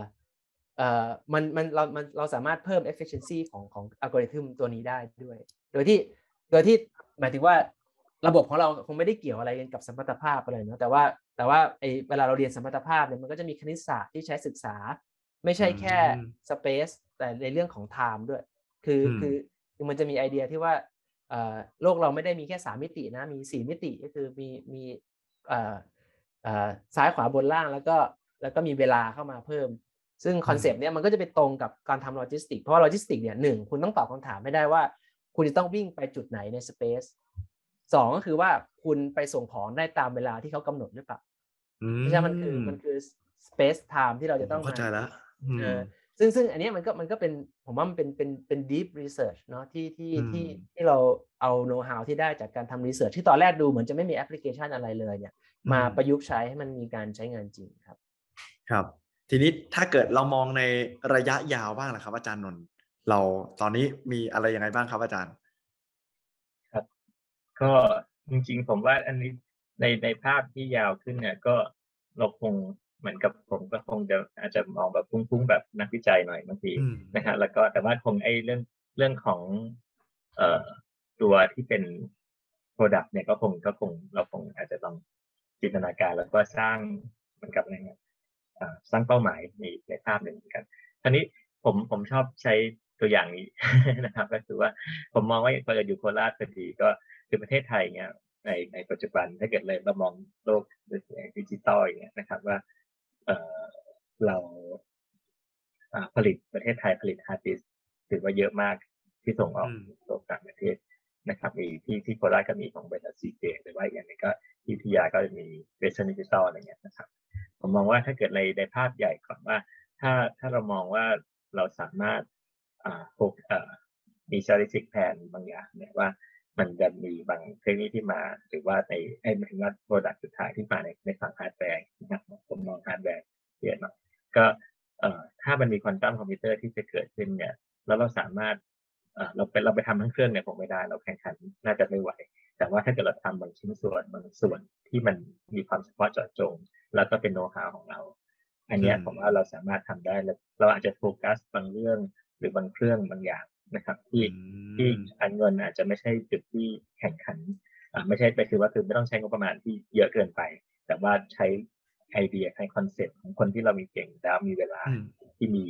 เท่าใกล้เคียงกับที่อื่นเนี่ยเราสามารถไปพวกนี้ได้นะครับ มันพวกนี้ก็อาจจะไปจากคอนเซ็ปต์ที่ที่เรามาวิก็คือ พวกนี้เนี่ยมันก็คงจะมาเน้นในฝั่งวิจัยที่เป็นเอ่อฝั่งที่ที่เป็นวิจัยพื้นฐาน แต่ว่าสิ่งที่ต้องใส่เข้าไปเพิ่มก็คือว่าคน คือต้องมี adaptive มานิดนึงว่าเมื่อไหร่ที่ดีวิจัยแล้วมันสามารถไปใช้งานตรงนั้นได้เนี่ยเราต้อง connect หรือว่าเราต้องต้องต้องสปีดตรงนั้นให้ให้มาเจอกันมากขึ้น หรือว่าอย่างเช่นดรทิวก็ไปหาโจทย์ต่างๆ ที่รู้จัก connect อยู่แล้วเนี่ยก็คือมามามามา KM หรือว่ามามามาให้ความเอ่อรู้เลยว่าโจทย์ความต้องการเนี่ย พอบางทีมันวิจัยเราทำมาเนี่ยเราไม่รู้วิจัยทำอะไรแต่ถ้าเกิดเราโจทย์แล้วมันมาในจังหวะที่พอดีเนี่ย มันก็อาจจะเกิดแล้วก็เป็นอะไรที่ที่มี high impact แล้วก็เป็นมี competitiveness ในเรื่องของความรู้ที่พื้นฐานที่ดีได้นะครับมอันนี้ก็ควรจะเป็น long term นิดนึงแต่ว่าพวกนี้เนี่ยถ้าเกิดในในภาพหรือว่าถ้าเกิดพูดถึงตัวกลับมา อันนี้ในในใน road map ก่อนบ้างแล้วกัน road map ของประเทศไทครับยผมอืมเราก็จะมีแผนเหมือนกันที่ที่ในภาพตรงนั้นว่าเป็นสามปีหกปีสิบปีอะไรเงี้ยนะครับอืมในแต่ละหัวข้อ มันก็คือในสามปีแรกเนี่ยก็คือคงเน้นเรื่องของผลงาน อ่าปีพิมพ์วิจัยต่างๆ หรือต้นแบบที่เกิดขึ้นในในหกปีเนี่ยเรามองแล้วว่าถ้าเกิดจากที่ในสามปี เราคงต้องมาเลือกแล้วก็มาเฉพาะเจาะจงแล้วก็ connect ในในในเชิงอุตสาหกรรม ในเชิงเอกชน หรือว่าการใช้งานจริงที่เกิดขึ้น prototype มันก็ต้องแล้วปิดให้มันเกิดมันก็เป็นเป็นภาพในสิบปีเนี่ยคงมองว่าในแต่ละข้อก็คงจะมีการใช้งานขึ้นถ้าเกิดเราพูดถึงออกใน หัวข้อต่างๆ บ้างอย่างอย่างถ้าเกิดเป็นอัลกอริทึมฮาร์ดแวร์เนี่ยไอซอฟต์แวร์เนี่ยนะครับก็คือน่าจะเกิดขึ้นได้ก่อนนะครับซึ่งจริงๆก็คือเกิดแล้วไม่ได้ไม่ใช่น่าจะเกิดขึ้นได้ก่อนก็คือเกิดขึ้นแล้ว แล้วก็มีการใช้งานอย่างที่ดรทีดรทีเล่าไปนะครับมีเรื่องของแล้วก็มันก็คงจะพัฒนาต่อไปเรื่อยๆว่าเมื่อเมื่อฮาร์ดแวร์ของตัวควอนตัมคอมพิวเตอร์มา มันก็จะมีอัลกอริทึมที่ที่ที่อัปเกรดขึ้นไปอีกในในภาพของศักยภาพ หรือว่าในในฟังก์ชันที่เกิดขึ้น ในของ quantum sensing metrologyก็อาจจะมีตัวที่เป็นสามารถสร้าง device บางอย่างที่ทั้งถูกและดีกว่าได้นะครับมันอาจจะเป็นสเกลอัพที่ที่ที่เป็นภาพใหญ่ๆมากอย่างเช่นเครื่อง MRI เนี้ยเครื่องใหญ่ก็เริ่มเลยต่อไปมันจะกลายเป็นเครื่องนิดเดียว แล้วก็ราคาถูกไปเยอะ แล้วก็อาจจะหลายๆโรงพยาบาลก็ access พวกเครื่องมือพวกนี้ได้แทนที่จะมีไม่ไม่ไม่ไม่เยอะมากที่จะไปทำเครื่อง MRI นะครับ ก็หรือว่าจะเป็นทางด้าน metrology เรื่องของนาฬิกานะครับแล้วก็อีกการหนึ่งที่จะเป็นโครงสร้างพื้นฐานที่มันคงจะต้องมีแน่ๆไม่ทางใดทางหนึ่งก็จะ quantum communication เมื่อไหร่มี quantum computer infrastructure ดังนั้นการสื่อสารพวกนี้เราก็คงจะมองว่าประเทศไทยก็คงต้องพยายามทำเองให้เยอะที่สุดด้วยเหมือนกันในเรื่อง โดยเฉพาะเรื่องที่เป็น security เพราะว่าถ้าเกิดไปที่อื่นทำก็เขาก็สามารถ access พวกนั้นได้ มันไม่เกิดต้องการเก็บความลับบางส่วน ที่ที่ต้องการประเทศตรงนั้นเนี่ยมันก็ต้องเกิด อันนี้อาจจะเป็นโดยโดยภาคบังคับที่ต้องต้องทำแต่ว่าตอนนี้ก็มีโปรเกรสต่างๆที่ที่ทำให้เห็นว่ามันมันเป็นไปได้ตรงนั้นนะครับอืมตอนนี้เราได้เห็นทั้งสองภาพเลยนั้น ทั้งฝั่งเชิงอุตสาหกรรมแล้วก็ฝั่งวิจัยและพัฒนา แล้วทางฝั่งของอาจารย์ทิวล่ะครับ ด้านวิจัยและพัฒนาเป็นยังไงบ้างครับ ถ้ามองของประเทศไทยของเราตอนนี้ครับ อืมครับผมคิดว่าเอ่อคือส่วนใหญ่ตรงที่ผมดูแลจะเป็นส่วนที่เป็นซอฟต์แวร์เป็นหลักนะครับ ผมคิดว่า ในมุมของควอนตัมอะมันมีโอกาสเยอะเลยที่เราจะสามารถเป็น lead ได้นะครับ ถ้าเราอ่าอ่าเลือกเลือกจุดที่โฟกัสได้ถูกต้องนะครับอย่างเป็น lead ขึ้นมาได้เลยอะอาจารย์ใช่ครับคืออย่างสมมติแบบแบบแบบตัวอย่างที่ผมยกเมื่อกี้ในเรื่องของเอ่อดิจิทัลเอ่อเออ quantum inspired เอ่อเทคโนโลยีกับโลจิสติกเนี่ยจริงๆ งานวิจัยที่มีอยู่ทั่วโลกตอนนี้ก็ถือว่าน้อยมากนะครับ เอ่อเพราะว่าตัวเทคโนโลยีเองมันก็เพิ่งมาใหม่ด้วยมาแค่ประมาณ 3-4 ปีที่ผ่านมานะครับ ซึ่งตรงนี้มันก็ผมมองว่ามันมันมันมันมีโอกาสที่เราสามารถก้าวทันผู้เล่นในระดับโลกเนี่ยได้ได้ไม่ไม่ยากมากนะครับ คือคือต้องเรียนอย่างนี้ว่าคือผมมองว่าอันนี้มันก็อาจจะเป็นความโชคดีในโชคร้ายของของประเทศไทยก็คือ คือคือ คือยุคผมมองยุคมันแบ่งเป็นสามยุคก็คืออนาล็อกดิจิตอลแล้วก็ควอนตัม ในต่างประเทศเนี่ย infrastructure ด้านแอนนาล็อกของเขาเนี่ยแข็งแรงมากๆนะทีมแอนนาทีไอทีท่านด้านดิจิตอลเนี่ยเขาแข็งแรงมากๆโครงสร้างดิจิตอลเขาแข็งแรงมากๆ มันทำให้หลาย ๆ ครั้งการที่คนที่เป็นนัก quantum physics เนี่ยจะเข้าไปผลักดันดิจิตอลให้กลายเป็นควอนตัมเนี่ยมันไปได้ค่อนข้างยากนะครับแต่ว่าของไทยเนี่ยโครงสร้างทางดิจิตอลเนี่ยแทบจะไม่มีเลยนะครับ เพราะฉะนั้น เพราะฉะนั้นเรากระโดดข้ามจากอนาล็อกไปได้ด้วยดิจิตอลเนี่ยได้ได้ง่ายกว่าต่างประเทศเยอะมากนะครับวันนี้ผมผมว่ามันเป็นเป็นความโชคดีในความโชคร้ายของประเทศไทยนะครับ แล้วผมว่าถ้าตรงนี้เราใช้เราใช้โอกาสตรงนี้ดีๆเนี่ย ก็มันก็มีเป็นไปได้ที่ที่เราจะไปถึงในส่วนของควอนตัมเนี่ย ก่อนประเทศอื่นโอ้เห็นภาพเลยครับแล้วก็เป็นความจริงที่อาจจะเจ็บปวดนิดนึงนะครับอาจารย์ แต่พออาจารย์พูดเนี่ยผมก็พอจะเข้าใจ ในในธรรมชาติด้วย แล้วก็ความเป็นไปได้ ทีนี้ถ้างั้นให้อาจารย์คาดการณ์ต่อว่าในอนาคตของประเทศไทยครับในอนาคตของเราเนี่ยในเรื่องของควอนตัมมันจะเป็นยังไงเกิดอะไรขึ้นบ้างครับอาจารย์ครับ คือ คือถ้าถ้าถ้าอย่างสมมติเป็นของเฉพาะที่เรา QTFT เราวางไว้นะครับ เราก็เราเชื่อว่าเราจะสามารถสร้าง high impact use case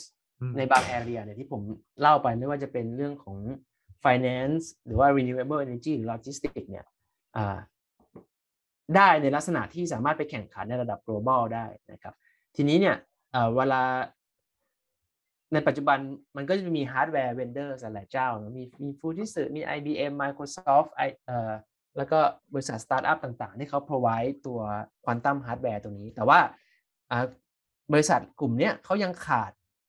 ซอฟต์แวร์ที่จะทำให้ business เนี่ยได้รับประโยชน์จากไอ้ฮาร์ดแวร์ของเขาเนี่ยอย่างอย่างเต็มที่นะครับเนี่ยผมก็มองว่าถ้าสมมุติเราสามารถสร้าง high impact use case ได้ขึ้นที่ประเทศไทยเนี่ยเราสามารถไป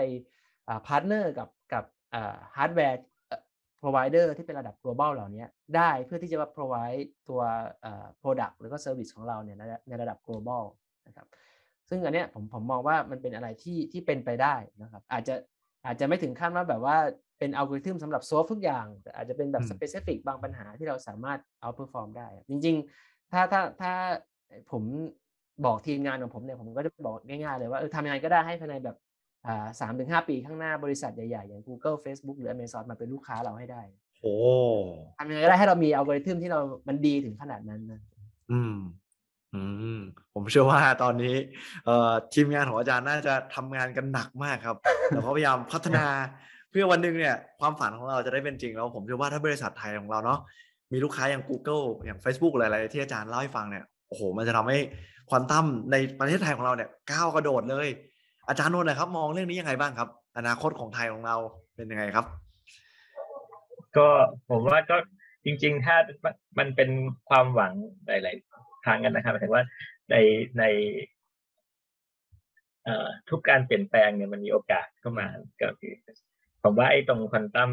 มันก็เป็นสเต็ปที่จะที่เกิดเราเชื่ออย่างที่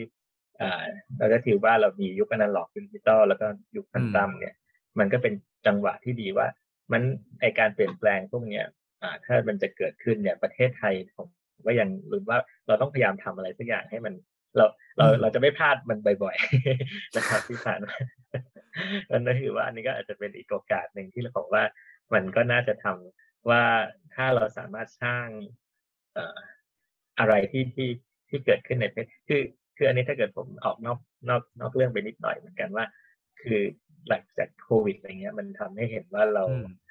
ทำงานที่ไหนก็ได้เยอะขึ้นมากเลยตอนนี้อยู่ที่ไหนก็ได้เห็นด้วยครับแล้วแล้วถ้าเกิด แล้วถ้าเกิดเราเลือกว่าเราจะไปอยู่ที่ไหนเนี่ยผมว่าเมืองไทยเป็นที่ที่น่าอยู่นะฮะมันถ้าเกิดคนคนต่างชาติหรือใครมาแล้วมาสามารถมาทำงานที่นี่ได้ผมใกล้ๆเขาใหญ่ก็ก็เห็นความเปลี่ยนแปลงแต่ว่าในช่วงยุคโควิดมันถ้าเกิดจะวกกลับมาถึงเรื่องตั้มเนี่ยว่า ถ้าถ้าเราสามารถอยู่ทิลไลแล้วก็ถึงรวมถึงคนที่อาจจะไม่ใช่เฉพาะในประเทศไทยก็ได้นะครับ มาการทำงานร่วมกันแล้วก็มาสร้างตรงเนี้ยมันก็น่าจะเกิดอะไรที่ที่ ที่ที่เป็นโอกาสอีกครั้งหนึ่งนะครับผมว่าก็แต่ว่าจะเป็นเรื่องอะไรบ้างเนี่ยเดี๋ยวคงเห็นสักพักหนึ่งเราเรา explore อีกนิดหน่อยแหละนะว่าระหว่าง explore เราก็ทำอะไรไปไปไปด้วยในเชิงวิจัยพื้นฐานอยู่แล้ว มันน่าจะเห็นภาพมัน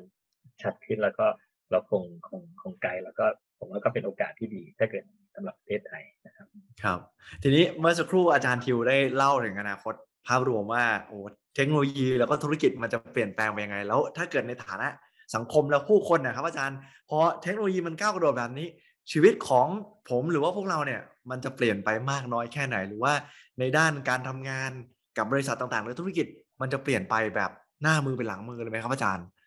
ครับเอ่อจริงผมคิดว่าคงไม่มีใครแบบเดาอนาคตได้นะว่าว่าว่าจะเป็นยังไงอารมณ์เหมือนกับว่าตอนที่ iPhone มาใหม่ๆ ก็คงไม่มีใครนึกถึงว่าเดี๋ยวมันจะมี Grab มีอะไรเกิดขึ้นนะครับแต่ถ้าให้ผมมองเทรนด์ว่าจะเกิดอะไรขึ้นนะครับ ผมก็มองว่าเอ่อเอ่อ ในอนาคตมันก็จะมันทุกวันนี้แหละมันก็คือมีมี IoT มีอะไรเกิดขึ้นต่างๆเนี่ยเพราะฉะนั้นไอ้สิ่งต่างๆ มันก็จะ smart ไปหมดนะครับ คือ smart smart energy ที่ผมเล่าไปในตอนต้น คือ Energy สามารถไม่ใช่แค่ไหลทิศทางเดียวมาที่บ้านของเราไหล สามารถขายไปขายมาไหลไปไหลกลับได้ตามความ demand และ supply ณ เวลานั้นๆมีมีเรื่องของเช่น smart logistics เช่นจากเดิมเราขนส่งเราเคยวิ่งเส้นทางนี้เส้นทางอยู่เส้นทางเดียว มันก็ smart มากขึ้นสามารถออ t ติมิได้ว่าจริงๆ แล้วเส้นทางมันควรจะเป็นเส้นทางไหน รถควรใช้กี่คัน มีเรื่องของ smart manufacturing ว่าจากเดิมมันเป็นโรงโรงเวลาเราพูดถึงโรงงานเราก็จะนึกถึงแบบว่าเครื่องยนต์ที่มันที่มันเป็นสายพานใหญ่ ๆ แล้วก็แล้วก็ fix ทุกอย่าง fix หมดมีของวิ่งมามันก็หันไปตามที่มันได้ได้โปรแกรมมาไอ้ระบบนี้มันก็ smart มากขึ้น มีเป็นเป็น robot ที่มันสามารถเอ่อเป็นเช่น robotic arm ที่มันสามารถตัดแต่งได้หลายแง่มุมมากขึ้นมี flexibility สูงขึ้นเอ่อเอ่อหรือว่าเรื่องของ environment พวกนี้มันก็ทุกวันนี้เราปล่อยคาร์บอนเราอาจจะยังไม่รู้สึกอะไรแต่ต่อไป มันก็จะเริ่มมีแบบมี carbon tax เข้ามาใครปล่อยมากปล่อยน้อยก็ก็เสียเงินต่างกันการการมอนิเตอร์ตัวตัวคาร์บอน การการซื้อขายคาร์บอนเครดิตพวกนี้มันก็เหมือนกับเป็นเป็น smart เอ่อ environment เอ่อ issue ขึ้นมาอีกนะครับเพราะทีนี้พอพอทุกอย่างมันมัน smart หมดเนี่ยมันหมายความว่า Data มันก็ generate ขึ้นมาจำนวนมากนะครับทีนี้ผมมองว่า quantum computing เนี่ยมันจะเป็นอ่าหนึ่งในเทคโนโลยีหลักเนาะที่เราสามารถทำให้ไอ้ที่เราว่า smart smart smart แต่ละอย่างเนี่ยมันมันทำงานประสานเป็นหนึ่งเดียวกัน ถ้าเปรียบเทียบก็คือเหมือนกับเป็นเป็น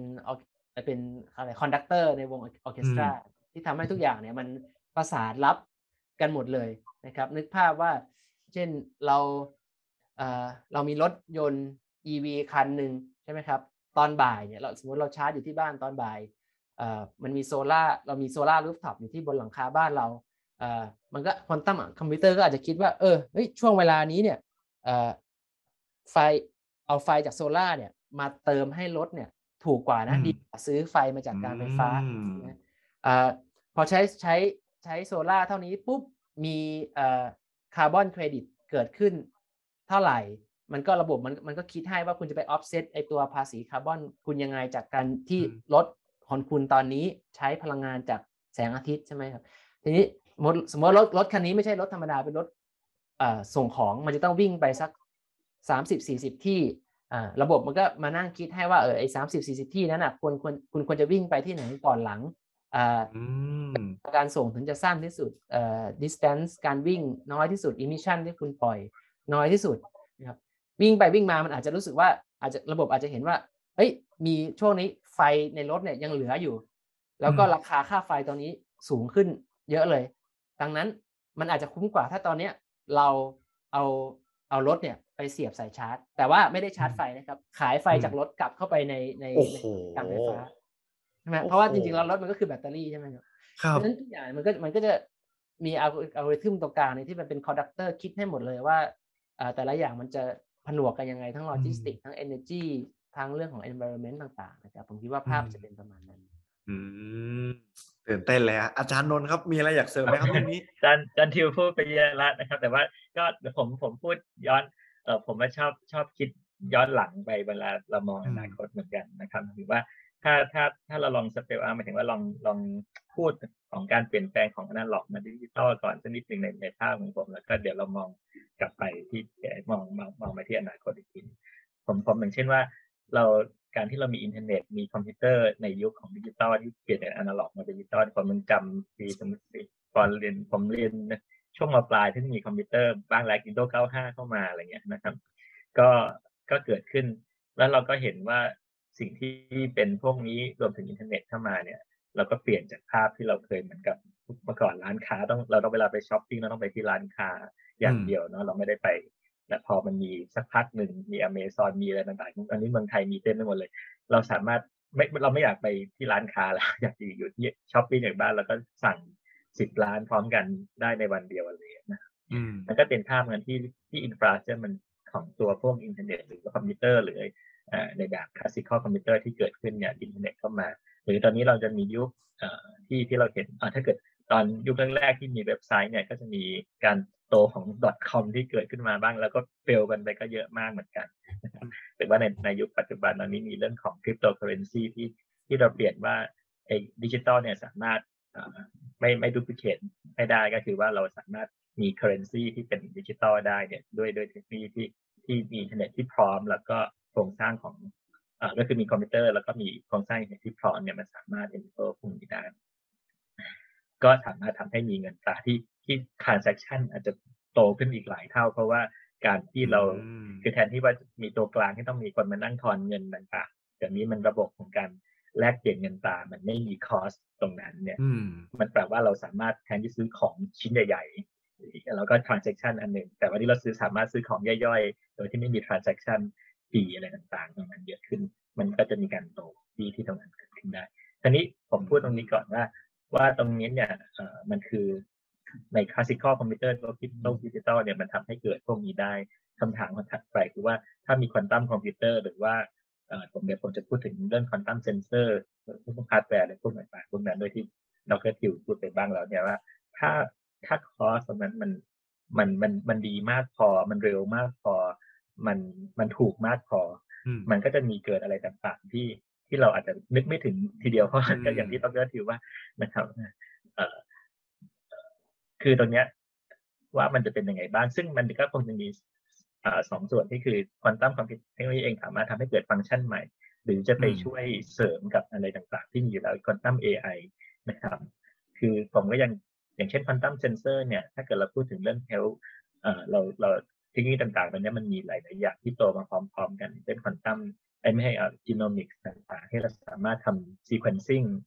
ที่เมื่อก่อนเนี่ยการทำ sequencing ยีนหนึ่งอันเนี่ยราคาเป็นร้อยล้านไอ้ร้อยล้านเหรียญเลย แต่มันลดลงมาอย่างรวดเร็วตอนนี้เป็นแค่หลักพันนะครับคือแบบอืมไม่กี่ปีเอ่อซึ่งซึ่งถ้าเกิดมันถูกมากลงอีกหน่อยหนึ่งรวมรวมถึงว่าข้อมูลที่มัน overflow เข้ามาแล้วเราสามารถวิเคราะห์ได้เนี่ย มันอาจจะเป็นว่าทุกเช้าเนี่ยเราเข้าไปที่เราติดเซนเซอร์ไว้ที่ที่ไอชักโครกของเรา ก็จะสามารถวิเคราะห์โลกว่าวันนี้คุณโอ้โหสบายดีคุณแต่มันมาจากหลายๆเทคโนโลยีที่มาร่วมกัน แล้วก็ ควอนตัมคอมพิวติ้งก็อาจจะเป็นอันหนึ่งที่ประมวลผลที่อาจจะส่งไปขึ้นข่าวต่างๆ ที่มันอาจจะมีตรงนั้นที่ที่ที่สามารถทำให้มันเกิดความสะดวกสบายหรือว่า อันที่ผมก็ชอบที่มันอาจจะไม่ใช่ไกลมากอย่างเช่นที่ดร.ทิวทำอยู่ก็เรื่องของการที่เอา quantum-inspired algorithm ไปช่วยกับ AI พวกนี้ก็สามารถทำให้ speed up AI เนี่ยมันเริ่มเก่งอยู่แล้วแต่ว่าบางทีอาจจะบางเรื่องอาจจะเป็นเรื่องที่ช้าไปมันยังมันต้องเรียนเร็วกว่านั้น มันอืมเอ่อการที่ว่าเอา AI มาอ่านหนังสือพิมพ์ให้เราหรือว่าผมเป็นนักวิชาการผมขี้เกียจอ่านผลงานตีพิมพ์เยอะมากเลยออกมาแต่ละวันให้ AI ไปอ่านแล้วก็มาสรุปให้เราฟังอะไรพวกเนี้ยมันก็อาจจะเกิดอ๋อ resolution พวกนั้นเร็วขึ้น หรือว่าใน quantum sensing ที่ที่อย่างเช่นดรสรวิทย์ที่มาทำพวกวิเคราะห์ของตัวเอ่อแม่เหล็กอะไรเงี้ยนะครับมันอาจจะไอเครื่อง MRI ก็นั่นเป็นตัวอย่างที่พูดไปแล้ว แต่ว่า อะไรที่อาจจะเป็นเกิดฟังก์ชันใหม่ๆ เช่นว่าเรื่องของ brain wave ในสมคลื่นสมองของเรา ก็คืออ่าเหมือนกับนึกถึงโลกดิจิตอลแต่ตอนตอนแรกเนี่ยกล้องดิจิตอลที่ออกมา ในยุคแรกๆเนี่ยผมไม่อยากใช้เลย แล้วก็ผมก็ยังก็คุยกับพ่อแม่ว่าเอ้ยซื้อดีหรือเปล่าไม่ดีโอ้มันยังห่วยอยู่เลยภาพเป็นอืมแตกๆเป็นพิกเซลพิกเซลเดี๋ยวนี้มันกล้องมือถือไอไอ iPhone เนี่ยอาจจะภาพนิ่งกว่าสมัยก่อนไปมหาศาลแล้วนะครับ นี่คือคือถ่ายเสร็จก็เพราะตรงนั้นน่ะก็อาจจะคล้ายๆ กันว่าถ้าเกิดควอนตัมเทคโนโลยีขึ้นเข้ามาเนี่ย ตอนที่มันปรับ resolution ถ้าเกิดเรามาพูดถึงเรื่อง brain wave บ้าง brain wave เนี่ยตอนนี้ยอ่าคลื่นสมองเนี่ยสามารถสั่งการ อย่างเช่นรถยนต์ไอ้รถสมมติเป็นคนพิการเราสามารถใช้ครอบครอบอาจจะเป็นไม่ใช่คลื่นกล้ามเนื้อไม่ใช่คลื่นสมองทีเดียวอันจะง่ายหน่อย ก็สามารถสั่งการเลี้ยวซ้ายเลี้ยวขวาเดินหน้าถอยหลัง อันนี้ทำได้แบบอืมแม่นยำมากๆ แล้วก็ดีมากๆอยู่แล้ว ซึ่งในยุคปัจจุบัน แต่ต่อไปถ้าเกิดเราบอกมันได้คล้ายๆ กันเหมือนว่า resolution ยังห่วยอยู่ แต่วันหน้าเรา resolution ดีขึ้นเนี่ย brain wave คือมันอาจเป็นภาพที่เป็น projection ของภาพหนึ่งคนอืมส่งไปไปแต่หนึ่งคนได้เลย ซึ่งมันมันทำได้ในหลักการแล้วแล้วก็มีมีเป็นตอนนี้พิมพ์ได้ resolution ก็จะดีขึ้นในหลักของก็พิมพ์ ต่อไปก็คือเราคิดอะไรเป็นภาพ เราสามารถส่งให้ทิวให้ให้ ให้โอ้โหให้ต่างๆพวกนี้ มันอาจจะมาที่ แต่ว่าตัวรับต่างๆ มันต้องมันต้องเป็นอืมที่ต้องดีขึ้น แล้วก็ถูกมากพอไม่ใช่ว่าอืมแต่เราเซ็นเซอร์หนึ่งล้านแล้วต้องเราต้องใช้ใช่พันพันพันพันตัวพันล้านอะไรเงี้ย มันก็คงจะไม่เกิด แต่ว่าในการที่มันทำไม่ถูกแล้วก็ดีเนี่ยมันอาจจะเกิด enable ที่เรื่องต่างๆพวกนี้ที่เยอะขึ้นแล้วก็อืมันมันก็จะ smooth แล้วก็อย่างที่เราก็ทิวเกริ่นไปแล้วเราเริ่มต้นนะ คือมันต้องสอดคล้องอะไรหลายอย่างพร้อมกันเนาะอาจารย์เนาะทั้งคอร์สครับด้วยอะไรด้วย ก็จะทำให้เทคโนโลยีใช่มันถูกพัฒนาได้ดีขึ้น อย่างที่อาจารย์เปรียบเทียบไปเห็นว่า iPhone หรือว่ากล้องถ่ายรูป อย่างในอดีตกับปัจจุบันเนี่ยมันคนละเรื่องเลย แล้วก็ในอดีตเนี่ยกล้องถ่ายรูปก็มีราคาแพงมากๆแต่ว่าในใช่ปัจจุบันเนี่ยมันแทบจะมาในรูปแบบโทรศัพท์มือถือแล้วเราก็ใช่ใช้ทำได้งานหมดได้ทุกหลาอยย่างฟังก์ชันเลย ใช่แล้วมันก็ทำให้ราคามันถูกลงด้วย จับต้องง่ายขึ้นพอมันจับต้องง่ายขึ้นมันพัฒนาขึ้นอีกใช่ มันก็จะเกิดอันที่ที่อันหนึ่งที่เป็นเชิงศัพท์เทคนิคที่ที่ที่พูดกันเยอะในหลาย ๆ ที่ก็อันนี้ก็จะยืมมาอีกของคำว่ามีไอเป็น dematerialize ก็คือว่าเมื่อก่อนเราอุปกรณ์เรามีเยอะมากไอเอ่อเครื่องเล่นซีดีก็อันหนึ่งเล่นเพลงก็อันหนึ่งทีวีก็อันหนึ่งโทรศัพท์ก็อันหนึ่ง อนนี้มันอยู่ในโทรศัพท์โมบายโฟนทำทุกอย่างอันนี้อันเดียวกัน อันนี้เป็นสิบใช่เครื่องมาอยู่ในเครื่องเดียวกันจริงว่าครับวัดน้ำหนักยังได้เลยอะไรตอนนี้ไม่ต้องมาทำงานอะไรอย่างเงี้ยเข็มทิศยังมีเลยครับในโทรศัพท์โอ้โหครับไปไกลมากและอันหนึ่งไอ้ดีเมทัลไลไซด์พวกเนี้ยก็อาจจะเกิดขึ้นขึ้นไปอีกในในหลังจากที่มีควอนตัมพวกนั้น แล้วก็อีกการหนึงถ้าเกิดเป็นเชิงอุดมการณ์นิดหน่อยบ้างเหมือนกันก็คือว่าเรียกว่าเป็น democratize ก็คือว่าอืมมีความเท่าเทียมกันมากขึ้นผม เอาถ้าเกิดเอาตัวอย่างเดิมต่อนั้นก็คือว่าโทรศัพท์มือถือเนี่ยก็คือว่า ถ้าเราพูดว่าคนที่รวยที่สุดในในโลกกับ ลูกศิษย์ผมก็ได้ลูกศิษย์ผมอาจจะใช้โทรศัพท์ iPhone ที่ดีกว่าผม ผมยังใช้ก๊อกแก๊กอยู่เลย ความแตกต่างคือเทคโนโลยีที่มันดีมากพอแล้วมันราคาในในช่วงหนึ่งเนี่ยอืมมันทำให้คนเท่าเทียมกันในในภาพนั้นว่าคนสามารถจับต้องในสิ่งเดียวกัน พลังงานก็อาจจะเป็นสิ่งที่ abandon มากขึ้นว่าต่อไปโซลาร์เซลล์ต่างๆ หรือว่าในการบริหารเรื่องแบตเตอรี่ต่างๆ มันดีขึ้น พลังงานก็อาจจะเป็นสิ่งที่ abandon เป็นสิ่งที่ทุกคนมีโดยใช้โดยที่ไม่ต้องกังวลเรื่องของค่าใช้จ่ายต่างๆนั้นถ้าเกิดอาจจะเกิดความเท่าเทียมกันในอีกภาพของที่มองว่าเทคโนโลยีอ่าไปช่วยคนนะครับอยากให้เกิดขึ้นเร็วๆเลยครับอาจารย์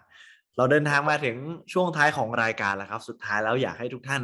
ฝากอะไรถึงคุณผู้ชมที่ติดตามชมมาตลอด 5 EP ที่ผ่านมา ขออนุญาตเริ่มจากอาจารย์ทิพย์ก่อนเลยครับ มีอะไรอยากจะฝากถึงคุณผู้ชมไหมครับ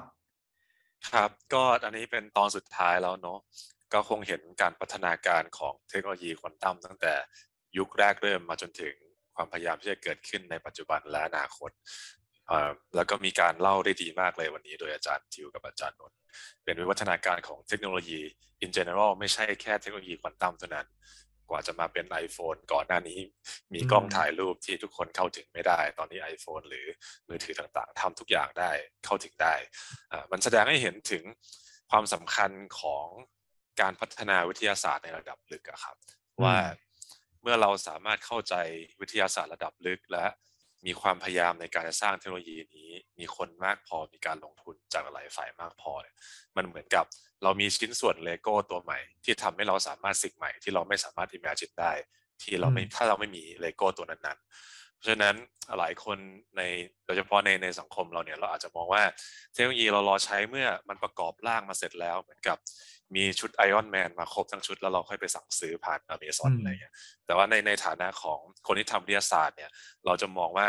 เราไม่มีชิ้นส่วน Iron Man แต่เราอยากจะสร้างมันขึ้นมา เราจะทำยังไง เราจะสร้างแต่ละชิ้นส่วนมาประกอบเป็นยังไง เพราะฉะนั้นมันจะต้องมีความร่วมมือตั้งแต่ภาคการศึกษา ภาคเอกชน ภาครัฐอย่างที่วันนี้เราได้คุยกัน ก็อยากจะฝากไว้ว่า ในอนาคตเนี่ยอยากจะมองเห็นสังคมของเราเนี่ยมีคนที่เรียนวิทยาศาสตร์มากขึ้นอ่า เพราะว่าคนเก่งๆส่วนใหญ่ปัจจุบันเนี่ยมักจะไปวิศวะหมอหรือไม่ทนายเรียนบริหารธุรกิจ เพราะว่าค่าตอบแทนมันดี แต่แต่เราผมเชื่อว่าในอนาคตเนี่ยถ้าคนไทยตั้งใจไปด้านวิทยาศาสตร์มากขึ้น เราจะมีโอกาสที่จะสร้างไอออนแมนสูตรขึ้นมา แทนที่จะเป็นคนแท้ซื้อไอออนแมนสูตรขึ้นมานะครับนี่เราเราอยากจะเห็นอย่างนั้นครับเดี๋ยวฝากไว้ประมาณนี้ เท่มากครับอาจารย์โอ้โห ปิดได้ดีมากครับอาจารย์นนท์ครับ อย่ายอมแพ้ครับจย์ฝากหน่อยปิดปิดแล้วเลิกพอเลยก็ก็ก็เอ่อผมว่าเห็นคล้ายๆกัน แล้วก็ผมว่าตอนเนี้ยมันเป็นก็คือเป็นจังหวะที่ดีก็คือว่าถ้าเกิดผมพูดยิงพูดยาวไปเลยก็คือว่าเอ่อในในฐานะของผมเป็นนักเรียนทุนเนยนะครับวิทยาศาสตร์ก็ เป็นเป็นความใฝ่ฝันเหมือนกันว่าเราไปเห็นจากต่างประเทศแล้วว่าการขับเคลื่อนประเทศหลาย ๆ ส่วนอย่างเงี้ยโดยเฉพาะอย่างเช่นที่ผมไปอเมริกาเนี่ยก็คือเห็นว่าวิทยาศาสตร์มันขับเคลื่อนประเทศในเรื่องของเรื่องนี้ต่างๆเอ่ออืมผมกลับมาในเมืองไทยเนี่ยก็ก็อยากจะทำให้มันมันเกิดขึ้นว่าเอ่อ research commercialization หรือว่าทำให้มัน complete the loop ของของการทำงานต่างๆ แล้วผมมองว่าไอ้ตอนควอนตัมเทคนิคที่เข้ามาเนี่ยเป็นจังหวะที่ดี และเป็นโอกาสที่ดีที่ว่าเราจะมีโอกาสที่จะสามารถทำอะไรที่มัน แข่งขันได้แล้วก็เป็นเอ่อเกิดประโยชน์ แล้วก็ทำให้สร้างอุดมการณ์ทางด้านวิทยาศาสตร์ที่เราเห็นว่าเราสามารถทำอะไรได้อีกเยอะนะครับก็คืออืมเกิดว่าเราต้องร่วมมือกันยังไง แล้วก็อันนี้ก็คงต้องร่วมด้วยช่วยกันนะครับแล้วทำครัให้บมันเกิดขึ้นได้จังหวะที่ดีมากครับ ได้เลยครับ ท่านสุดท้ายครับ อาจารย์ทิวฝากอะไรถึงคุณผู้ชมหน่อยครับผมคิดว่าก็อยากจะฝากภาพว่าสมมติในประเทศไทย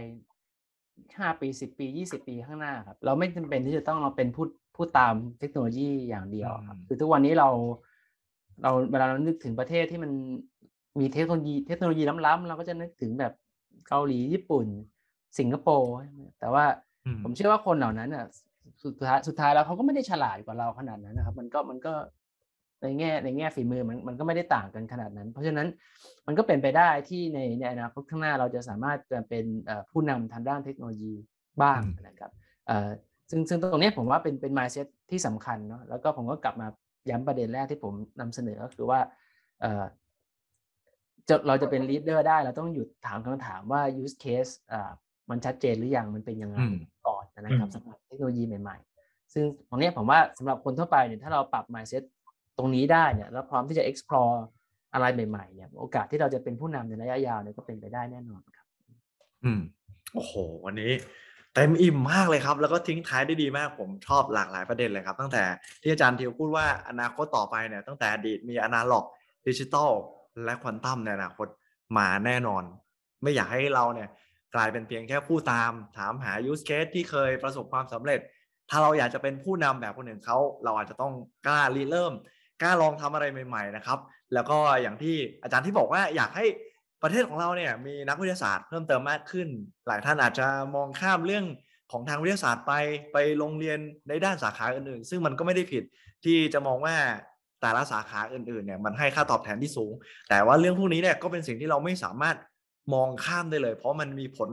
ต่อทุกการใช้ชีวิตต่อในสังคมในภาคธุรกิจตลอด 5 EP ที่เราตั้งใจนำเสนอให้เห็นว่าควอนตัมเทคโนโลยีหรือว่าควอนตัมในอนาคตเนี่ยมันกำลังเกิดขึ้นแล้ว และประเทศไทยในอนาคต อย่างที่อาจารย์ทุกท่านบอกว่า เราอาจจะก้าวขึ้นมาเป็นผู้นำก็ว่าได้นะครับ วันนี้ขอบคุณอาจารย์ทั้ง 3 ท่านที่มาร่วมพูดคุยกับเรานะครับ แล้วก็ขอบคุณคุณผู้ชมสำหรับการติดตามตลอด 5 EP ที่ผ่านมา สามารถติดตามเทคซอสของเราได้จะได้ไม่พลาดทุกคอนเทนต์และความเคลื่อนไหวของเรา วันนี้ขอบคุณครับทุกท่านไปแล้วครับ สวัสดีครับ ขอบคุณอาจารย์ทุกท่านด้วยครับสวัสสวัสดีดีคครัรับ